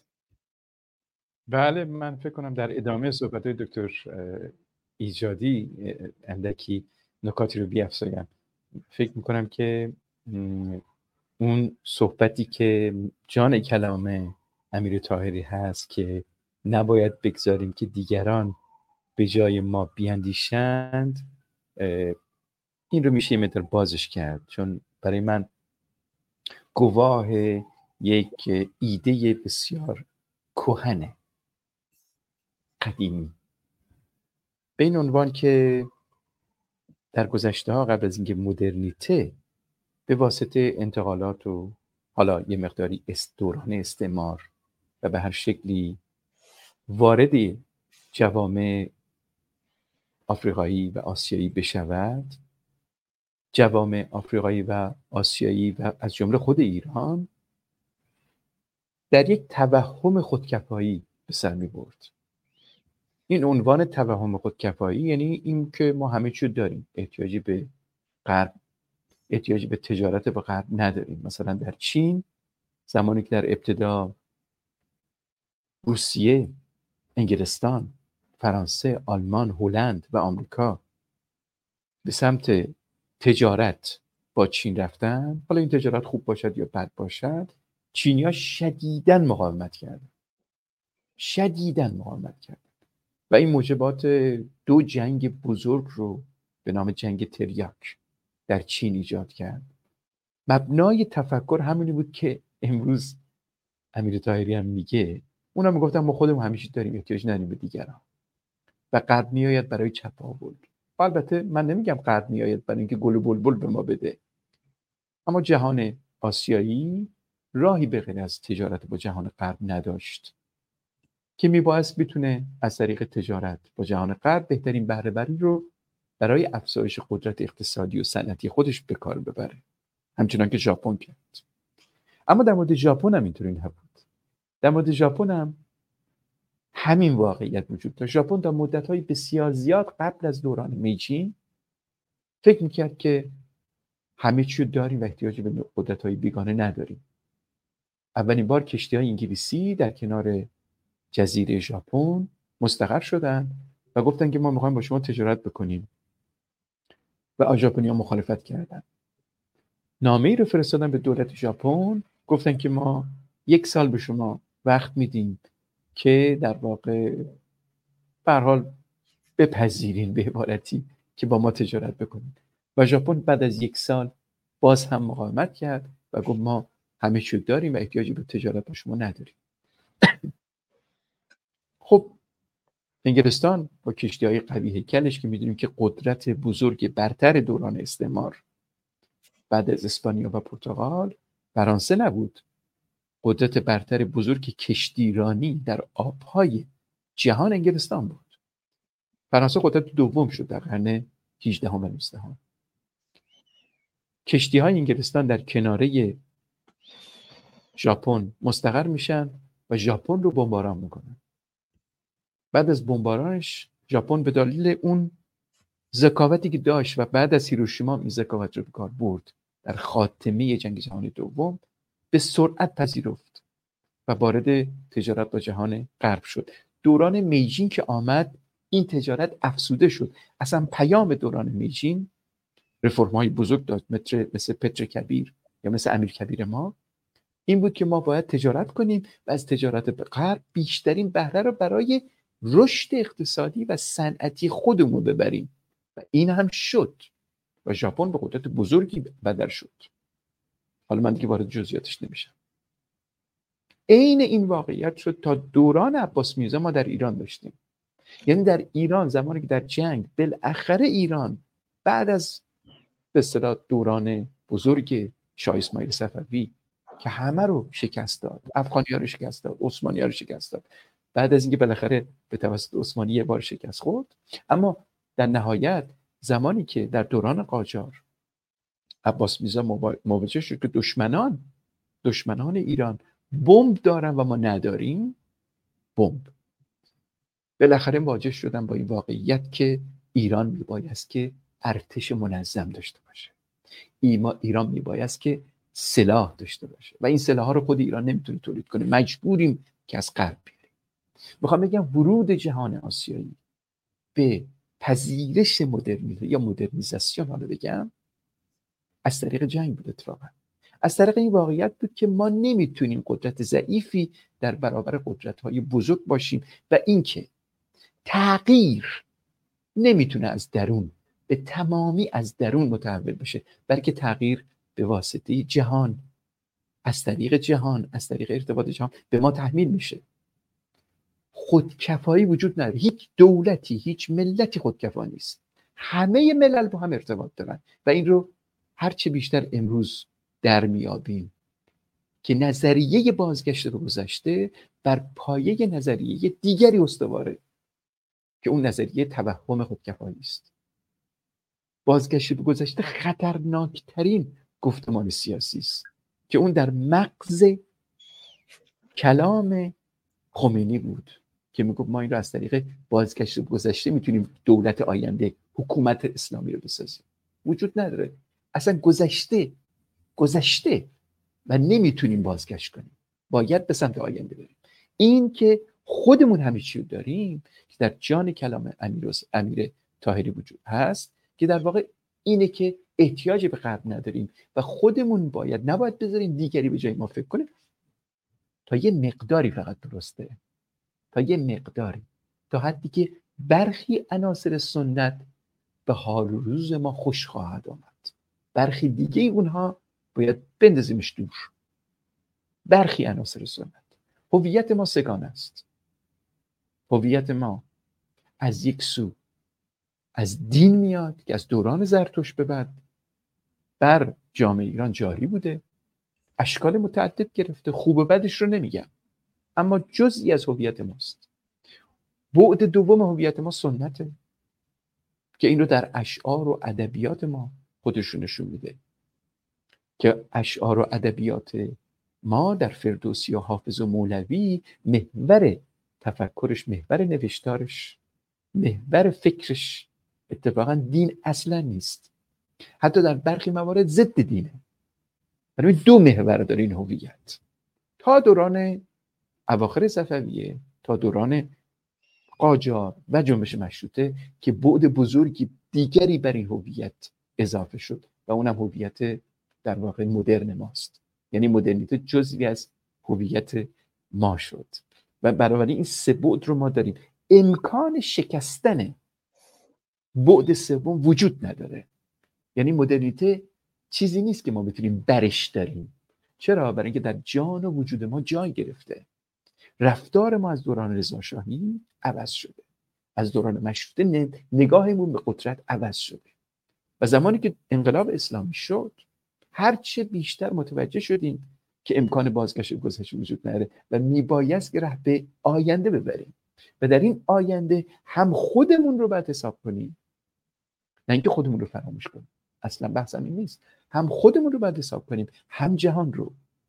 به عبارت دیگه و دقیق تر اونچنان که من در کتابم عنوان کردم، بعد چهارمی در هویت ایرانی شکل گرفته. بعد چهارم هویت ایرانی جهانگرا بودنه. ما گام به گام، دهه بعد از دهه، بعد از انقلاب اسلامی متوجه شدیم که خودمون همه چی رو نداریم، بلکه در ارتباط با جهانیم.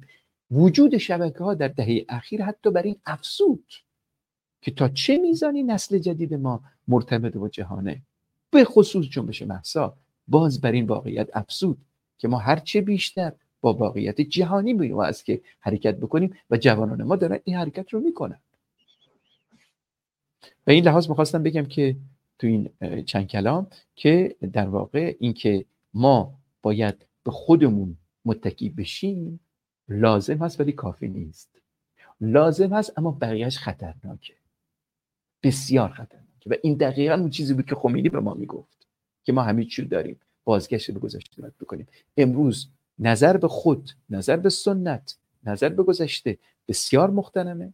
ما ایرانی هستیم، ما ملیگرا هستیم، ما ملیگرای دموکراتیک هستیم، ما ملتمون رو ارجع میدونیم، ما برای افغانستان مبارزه نمی‌کنیم، برای عراق مبارزه نمی‌کنیم، به اونها احترام می‌گذاریم، ولی اول و نخست می‌خوایم ایران رو آزاد بکنیم. بنابراین ما ملیگرا هستیم، اما ملیگرایی نیستیم که قوم فارس برتر از قوم کرد باشه مثلا. میگن حالا قوم یا هویت یا به اصطلاح اتنیک یا هر اسمی بخوایم بگذاریم، فارس‌ها برتر از دیگران باشن یا کردها برتر از دیگران باشن، برتری وجود نداره. اینکلوزیویم نه اکسکلوزیو، یعنی خودمون رو میپذیریم که تمام اقشار اجتماعی و تمام اقوام مساوی‌اند. بر پایه چی؟ حقوق شهروندی، فقط حقوق شهروندی و فقط حقوق شهروندی که این تساوی رو بر ما وجود میاره. یک کرد و فارس نداریم، ایرانی داریم. بنابراین ایرانی ما ملیگرای ماست و ملیگرای ما به غیر از دموکراسی خواهی معنای دیگه نداره. ما نمیتونیم بازگشت کنیم به ناسیونالیسم قرن 19 و قرن 18 که دیگران رو از میان میبرد، مثل به هر حال عثمانیانی که در مسیرشون در جنگ با روسیه در اون زمان ارامنه رو قتل عام کردند به این عنوان که ارامنه ترک نیستن. مثلا میخوام بگم از این نمونه ها بسیار زیاد بوده. و یا ناسیونالیسم اوایل قرن 20، ناسیونالیسم تندروانه هیتلری، ناسیونالیسم تندروانه فاشیستی موسولینی، اینها همه اشکال متعدد ناسیونالیسمی بودن که دیگران رو مرعوب می‌کردن، دیگرانی که از خودشون بودن. و ما نمیتونیم به این خطر راه بیابیم. در واقعیت کلام ما ملیگرا هستیم، اما ملیگرایی هستیم که برای ما عرب ایرانی و کرد ایرانی و بلوچ ایرانی و فارس ایرانی هیچ تفاوتی ندارن، هیچ تفاوتی. همه اینها در یه مسیر و جنبش مهسا به ما نشون داد که همه ما در یک همبستگی ملی هست که میتونیم در واقع در برابر رژیم جهل بیستیم.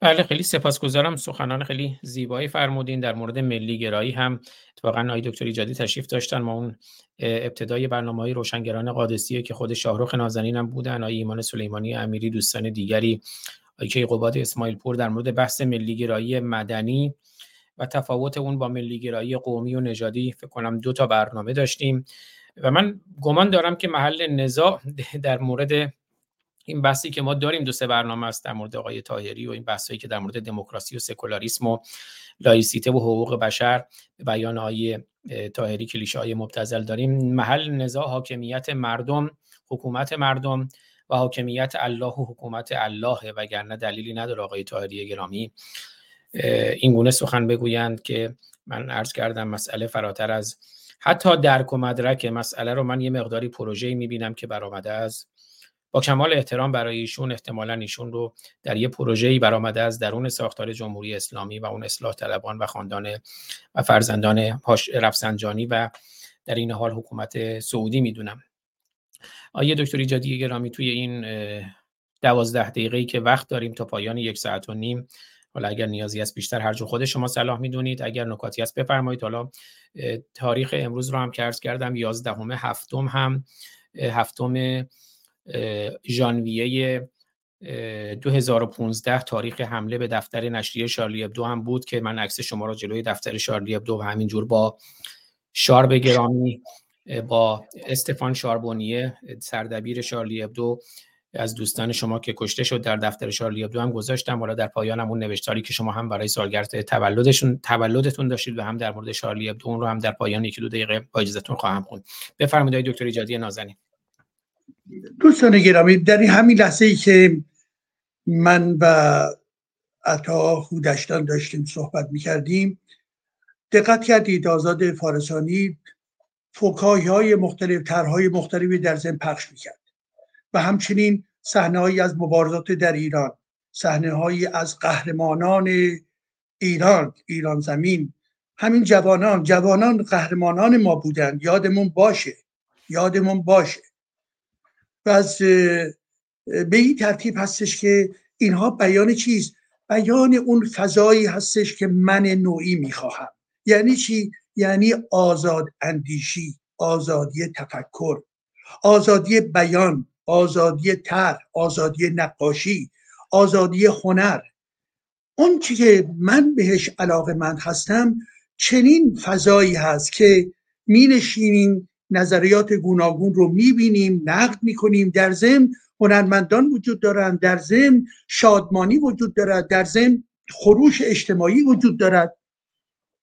جامعه زنده است، جامعه نمرده.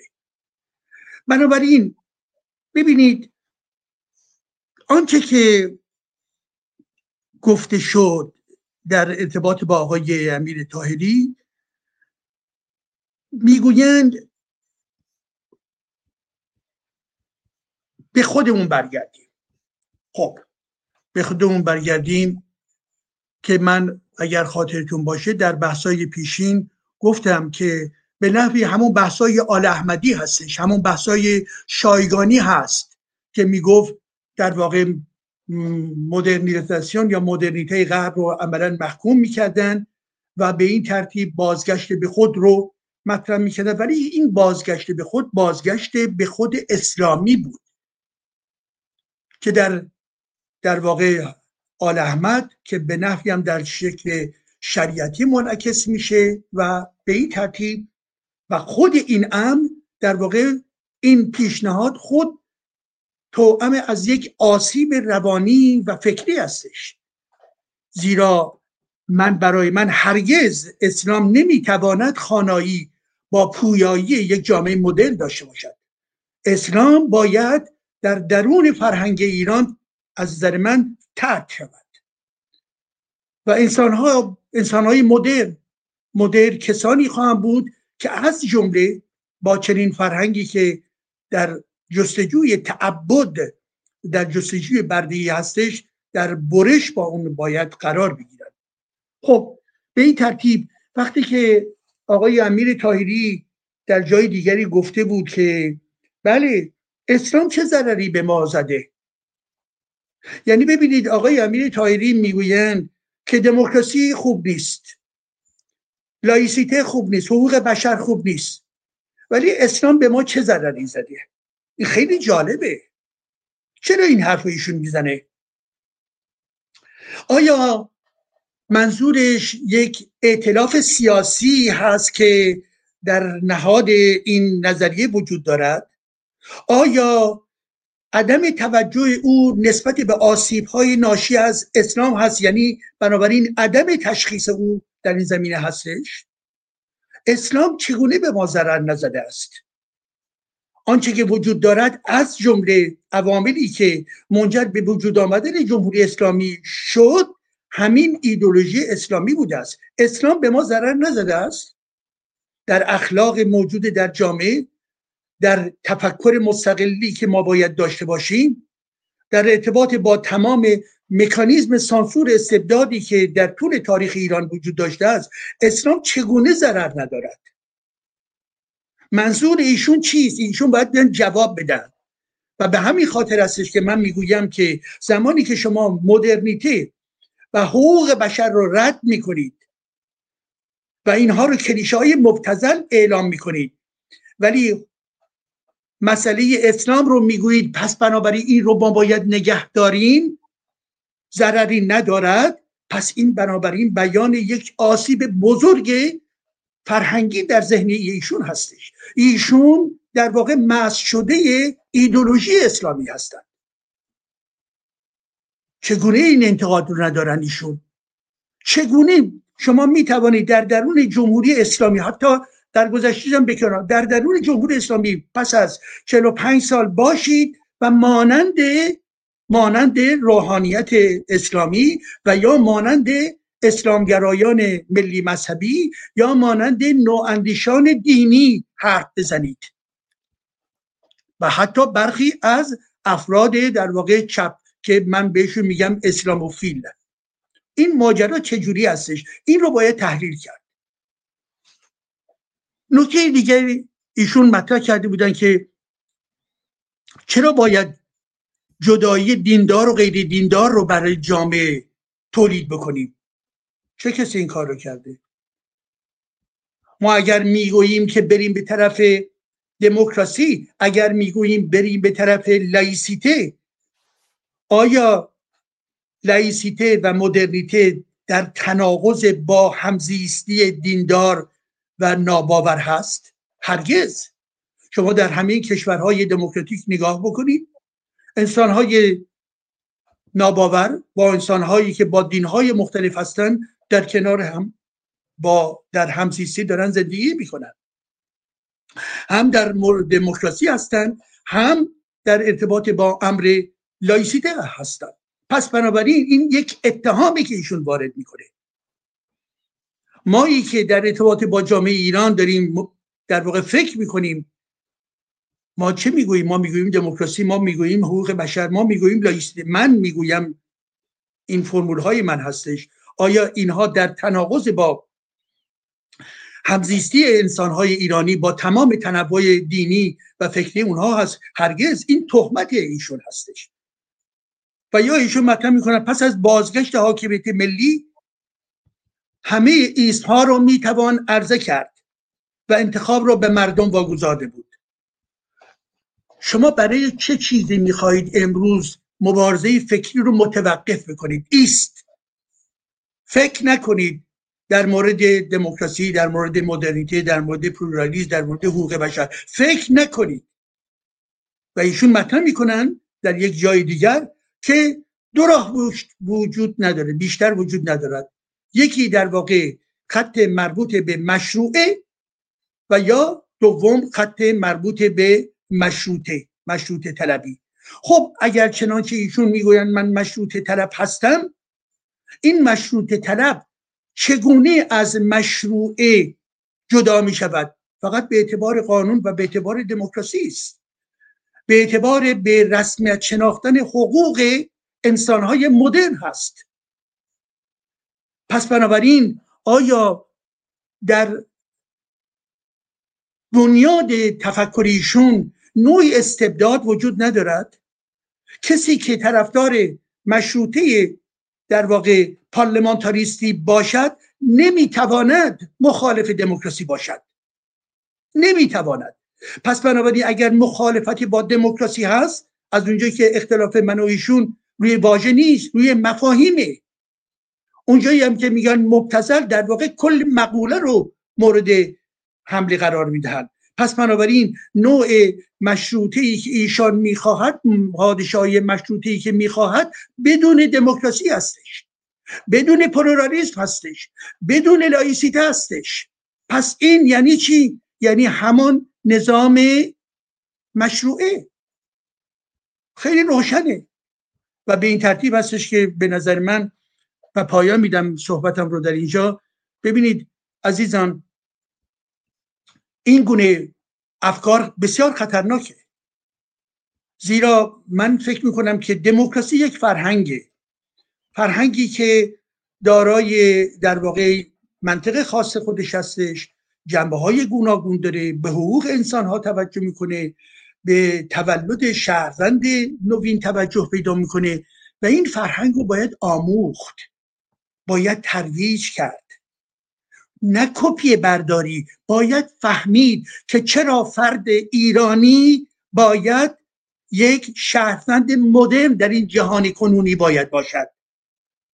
این فرد ایرانی قدرت داره، استعداد داره که همتراز و همسنگ پیشرفته ترین مردمان جهان در واقع به حرکت خودش ادامه بدهد و از جمله در این مسیر دموکراسی به ما کمک خواهد کرد. هیچ رژیم دیگری مانند آنچه که مربوط به کمونیسم، مربوط به جمهوری یا مدل دینی هستش. مدل‌های انواع اقسام مدل‌های ایدئولوژیکی در راستای بلوغ جامعه ما و پیشرفت جامعه ما و فردیت ایرانی نمی‌توانند به ما کمک بکنند. بنابراین هرچند که ما درک ایدئالی هم نداریم ولی بهترین است. و به قول آرون رژیم متکی بر لیبرالیسم سیاسی و دموکراسی علیرغم تمام ایرادهایی که میتواند وجود داشته باشد که وجود دارد بهترین رژیم سیاسی هستش. خب این رژیم سیاسی شما میگویید ایرانیزه باید کرد. بله ما هم موافقیم ایرانیزه باید کرد. یعنی چی ایرانیزه باید کردش؟ یعنی چی به ایرانی تبدیل باید کرد؟ خب تعریف بکنیم شهروند ایرانی چه میخواد؟ شهروند ایرانی آیا مجلس مستقل میخواد یا نه؟ شهروند ایرانی آیا باید یک فرد قیم داشته باشد یا میتواند به اعتبار فرهنگسازی به عنوان یک فرد مدرن در جامعه کنونی عمل بکند؟ ما قیم نمیخواهیم. ایشون هم در ضمن بیاید بگویند که قیم هم پس بنابراین بد است. تجاوز و مداخله جویی اسلام در تمام شئون سیاست و اجتماعی ما بد است. استبداد بد است. اینها رو باید بگوید. به این خاطر هم هست که تهمت نباید بزنه. ایشون تهمت میزنند. ایشون در واقع یک کارزار برای تخریب در نظر گرفتن، در این حالی که خیلی هم ایشون آرام صحبت میکنن ولی محتوای گفته ایشون کارزاری در جهت تخریبه. تخریب چی؟ مفاهیمی مانند مفاهیم دموکراسی، مفاهیم آزادی. حال آنکه برای جامعه ما در این زمینه ها باید به کار خودمون، اون کاری که از دوران مشروطه آغاز شد باید ادامه داد. به خصوص امروز در واقع دیگر باید روشن باشه. ما باید از مدل های مانند مدل های اقتدارگرا، مدل های دینی، مدل های نظامی خارج بشویم. این که من و شما توانایی خواهیم داشت یا نه در اون لحظه تغییر من نمیدانم. اینو به سیاستمداران فردا واگذار میکنم. ولی من روشنفکر، من شهروند آگاه امروز چه باید بکنم؟ من باید در راستای پروژه‌ای که مربوط به جامعه هستش عملا نظر بدم، صحبت بکنیم، تبادل نظر بکنیم و بگوییم که در این حال آسیب‌ها و انحراف‌هایی که در این جامعه میتواند وجود داشته باشد چه ها هستند و بالاخره این که همون گونه که هودشتیان هم مطرح کرد ما طرفدار من طرفدار میهندوستی هستم.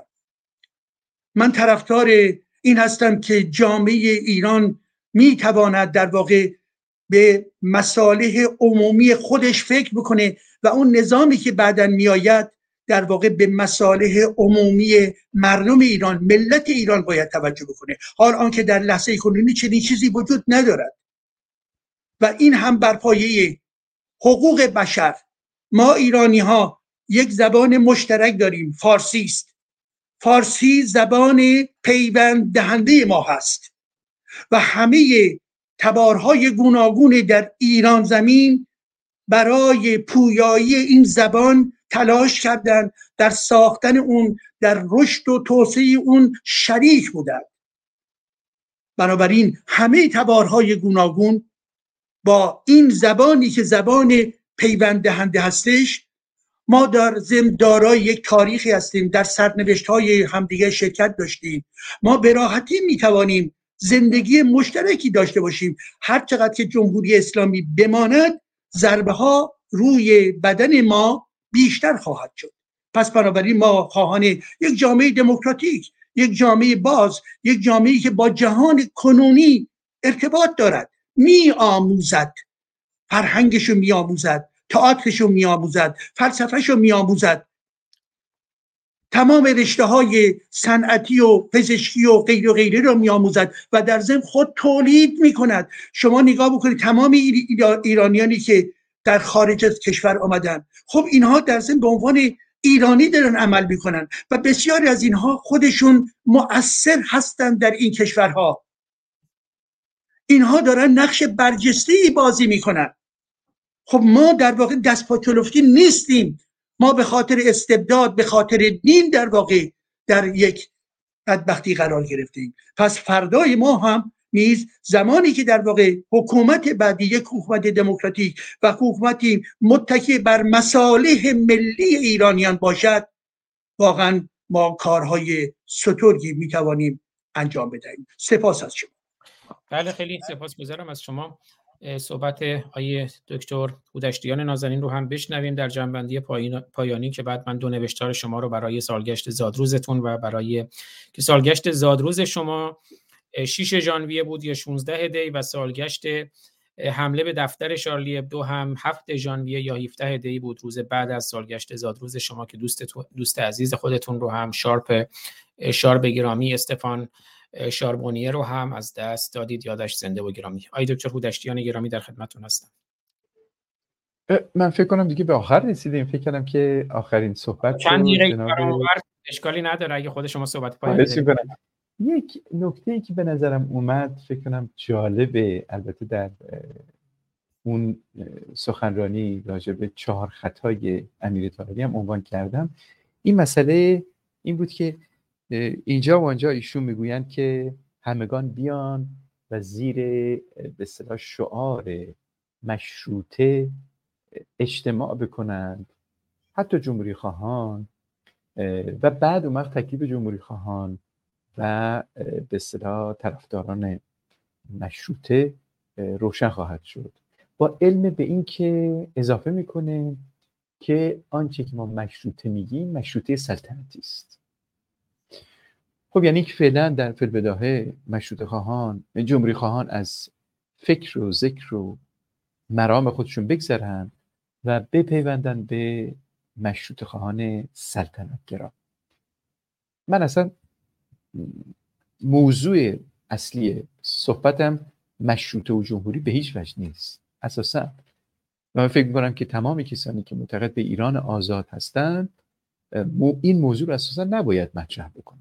ایران آزاد آینده یک ایران از نظر سیاسی دموکراتیک و از نظر اقتصادی متعلق به بازار آزاد، اقتصاد جهانگرا و به اصطلاح غیر دولتی خواهد بود.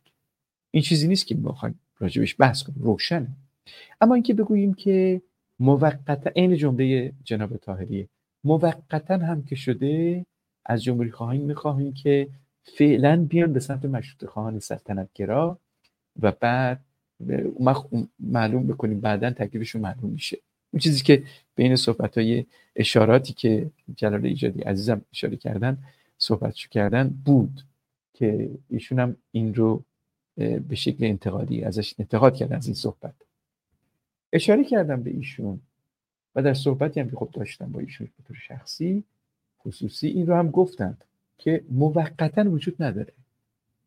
اصلا موقتاً یعنی این که سر بچه رو شیره میخواید بمانید، همچیزی وجود نداره.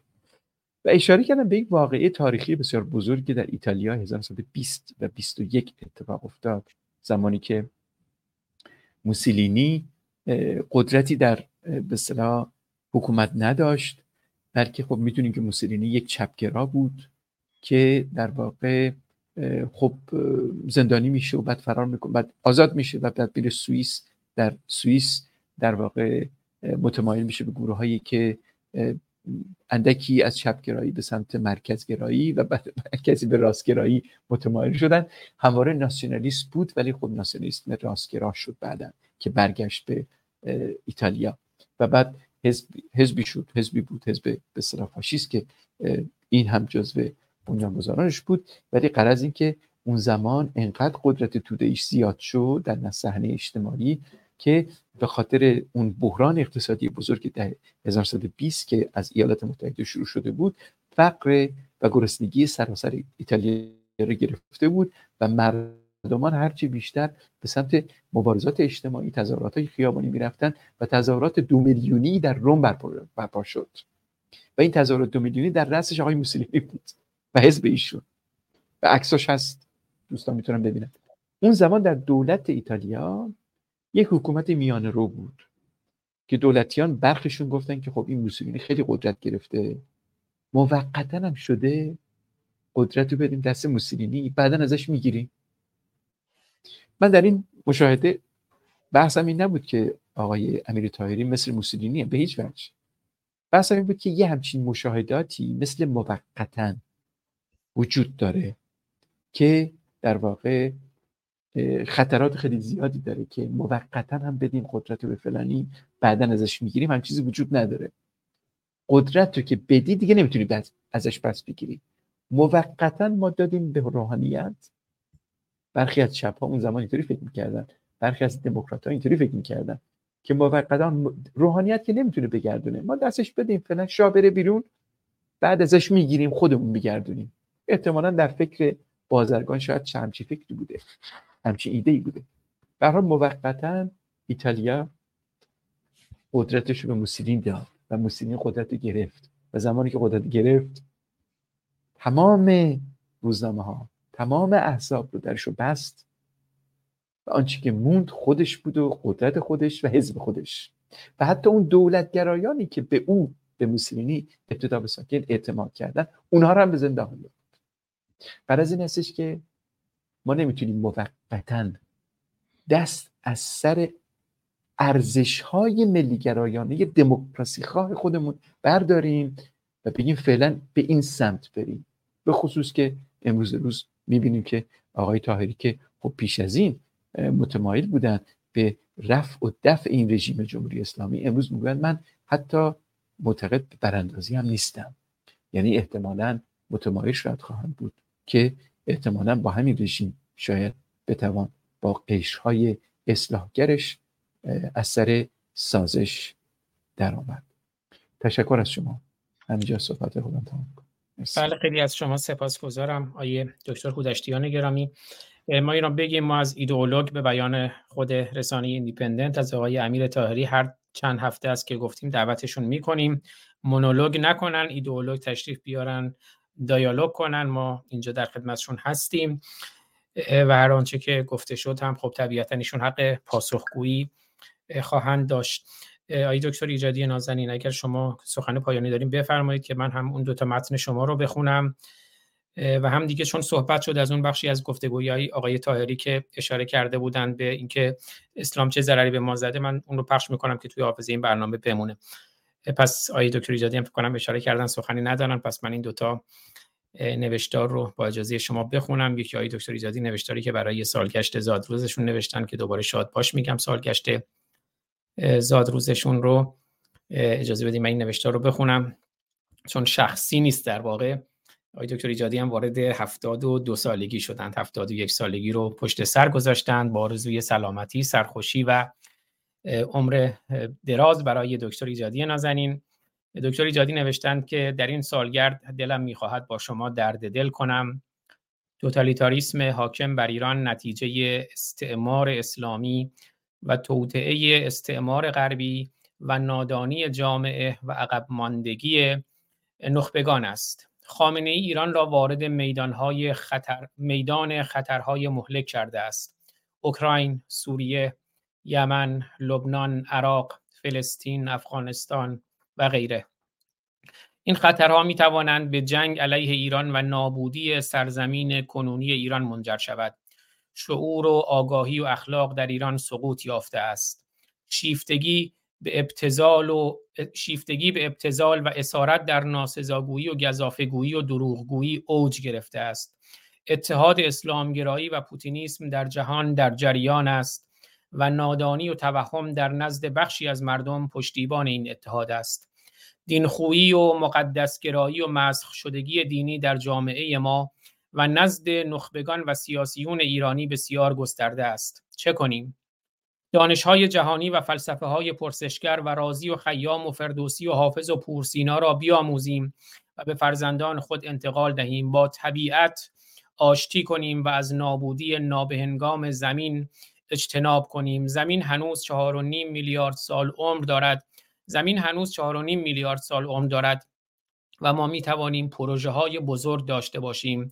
در این زندگی می خواهیم شاد باشیم و همه مقدس ها مانند الله و محمد و علی و خامنه‌ای و عمامه‌داران سیاه و سفید را به بیرون از زمین پرتاب کنیم. و نکته بعدی که می خوام بخونم، در واقع عکس ایشون رو هم می بینیم با در مقابل دفتر نشریه شارلی ابدو و با شارپ اون نوشتار رو هم میخونم.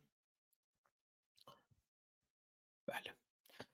دوستان گرامی، روز 7 ژانویه 2015 تروریست های اسلامی روزنامه‌نگاران شارلی ابدو را به خاطر الله ترور کردند. بعد از کشتن تروریست ها در خیابان های پاریس فریاد زدند انتقام پیامبر اسلام را گرفتیم. الله و پیامبر آنها فقط با کشتار بی پایان سیراب می شود. حاکمان تروریست در ایران و تروریست های پاریس از یک جنس هستند. پس از کشتار شارلی میلیون ها نفر در فرانسه گفتند من شارلی هستم. این شعار یعنی من طرفدار آزادی اندیشه هستم، من طرفدار انتقاد به اسلام هستم، یعنی من آزاد هستم. شارب سردبیر شارلی بود و چند ماه پیش از مرگش به من گفت ما کاریکاتور میکشیم که بخندیم، ولی اسلامیست ها با مسلسل میخواهند ما را بکشند و البته کشتند. شارب رو کشتند، معلم فرانسوی ساموئل پاتی را کشتند، همین اخیراً عزیز دیگری رو در فرانسه کشتند و این کشتارها در ایران و در سراسر جهان شوربختانه و دردمندانه ادامه دارد. به امید آزادی و آگاهی.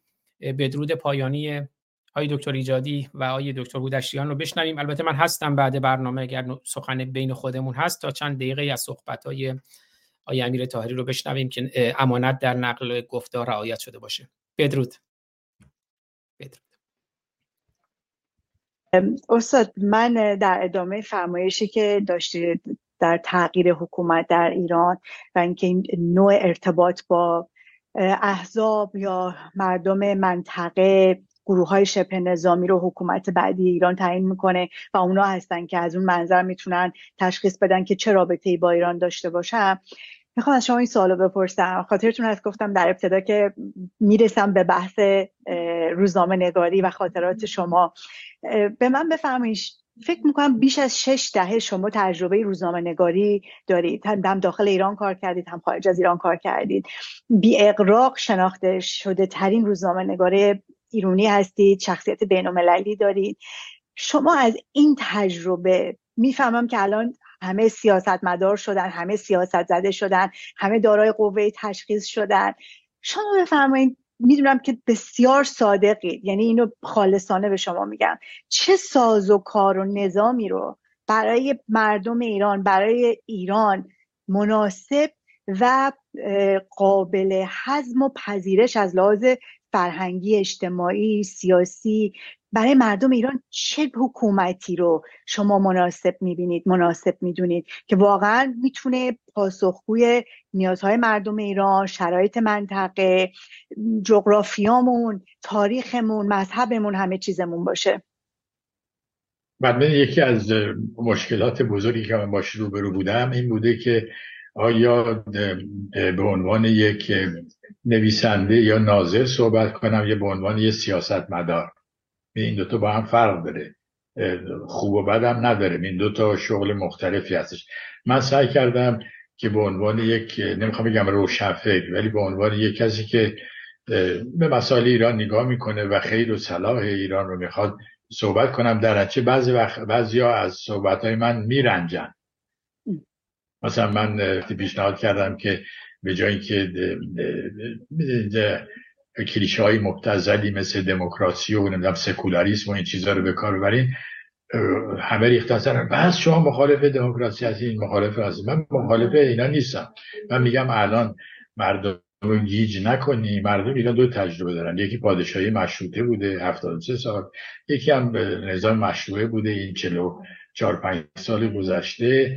انتخاباتمون رو یا انتخابمون رو فعلا محدود کنیم به این 2 تا، یعنی جنسایی رو که عرضه میکنیم.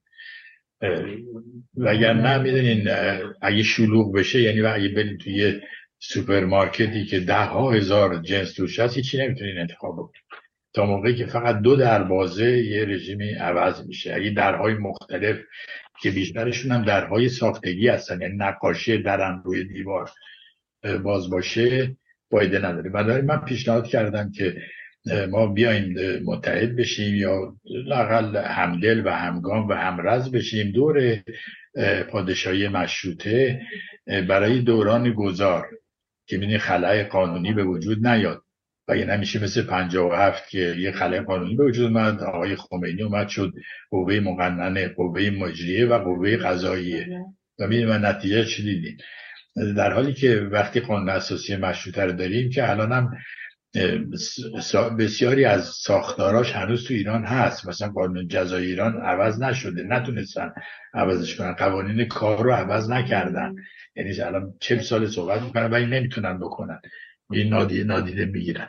بعد فرهنگش هست، منتها اینجا یه عده‌ای به خاطر دشمنی با شخص محمد رضا شاه، نه دشمنی با این طرز فکر، انقدر این یه حالت بیماری شده، انقدر دچار این بیماری هستن که نمیتونن به فراتر از این فکر کنن.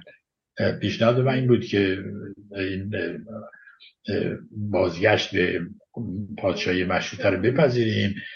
این نظامی است که مکانیزم تغییر خودشو داره، با تشکیل مجلس مؤسسان میشه قانون اساسی رو عوض کرد، تغییر داد، بارها هم تغییر داده شده، میدونیم متضمن قانون اساسی بوده، یه قسمتاش گل کنار گذاشته شده، یه قسمتاش یا میان مثلا حمله میکنن به اینکه در قانون اساسی دین رسمی ایران اسلامه، ولی میدونید نمیگن که این که دین رسمی ایران اسلامه چه ضرر خاصی به ایران زده، میدونید باید اون رو نشون بدید، چون میدونید اسم که مهم نیست، نمیتونن چیزی پیدا کنن که ضرر زده باشه. یا میگن که در مطابق قانون اساسی 5 تا مجتهد باید بیان نمیدونم نظر بدن، ولی میفراش کنید که همچه اتفاقی نیفتاده، برای که اون روحانیون نتونستن 5 تا مجتهد تعیین کنه. و حالا تازه فرض کنیم، من فرض میکنم که 5 تا مجتهد هم اومدن، مجلس هم یه قانونی گذرونده میفرسه، این 5 تا مجتهد رد میکنن. اگر این قانون به نفع مردم باشه، خب اون 5 تا مجتهد خیت میشن، یعنی مردم میذارن اینجور کنار. اگر هم به نفع مردم نباشی که خوبه که جلوشی گرفتن، ولی برای یه چیزی، دو چیزی که اصلا اتفاق نیفتاده، یعنی دین رسمی اسلام و 5 تا مجتهد، کل جریان رو میزنن برای چیزی که اتفاق نیفتاده. یا میگم مثلا شاه دیکتاتور بود، خب اگه دیکتاتور بود، اینو قبلا هم گفتم، چه دیکته‌ای کرده، یکیشونو بگید. و اون دیکته که کرده بد بوده واسه ایرانی، و دیکته کرده که زمینا رو از زمینداران و فئودالا مثل خانواده بنده بگیرن بدن به بی زمینا. خب ما 5 دلاوران که از یک پشتیم، در عرصه روزگار 5 انگشتیم، گر فرد شویم در نظرها علمیم، یعنی ضعیف و شکست شدنی خواهیم بود، اما بر جمع شویم، برده آنها مشتیم، پاینده ایران. ما 5 برادران و خواهران که از یک پشتیم، در عرصه روزگار 5 انگشتیم، گر فرد شویم در نظرها علمیم، ور جمع شویم بر دهانها مشتیم، مشتیم، مشتیم.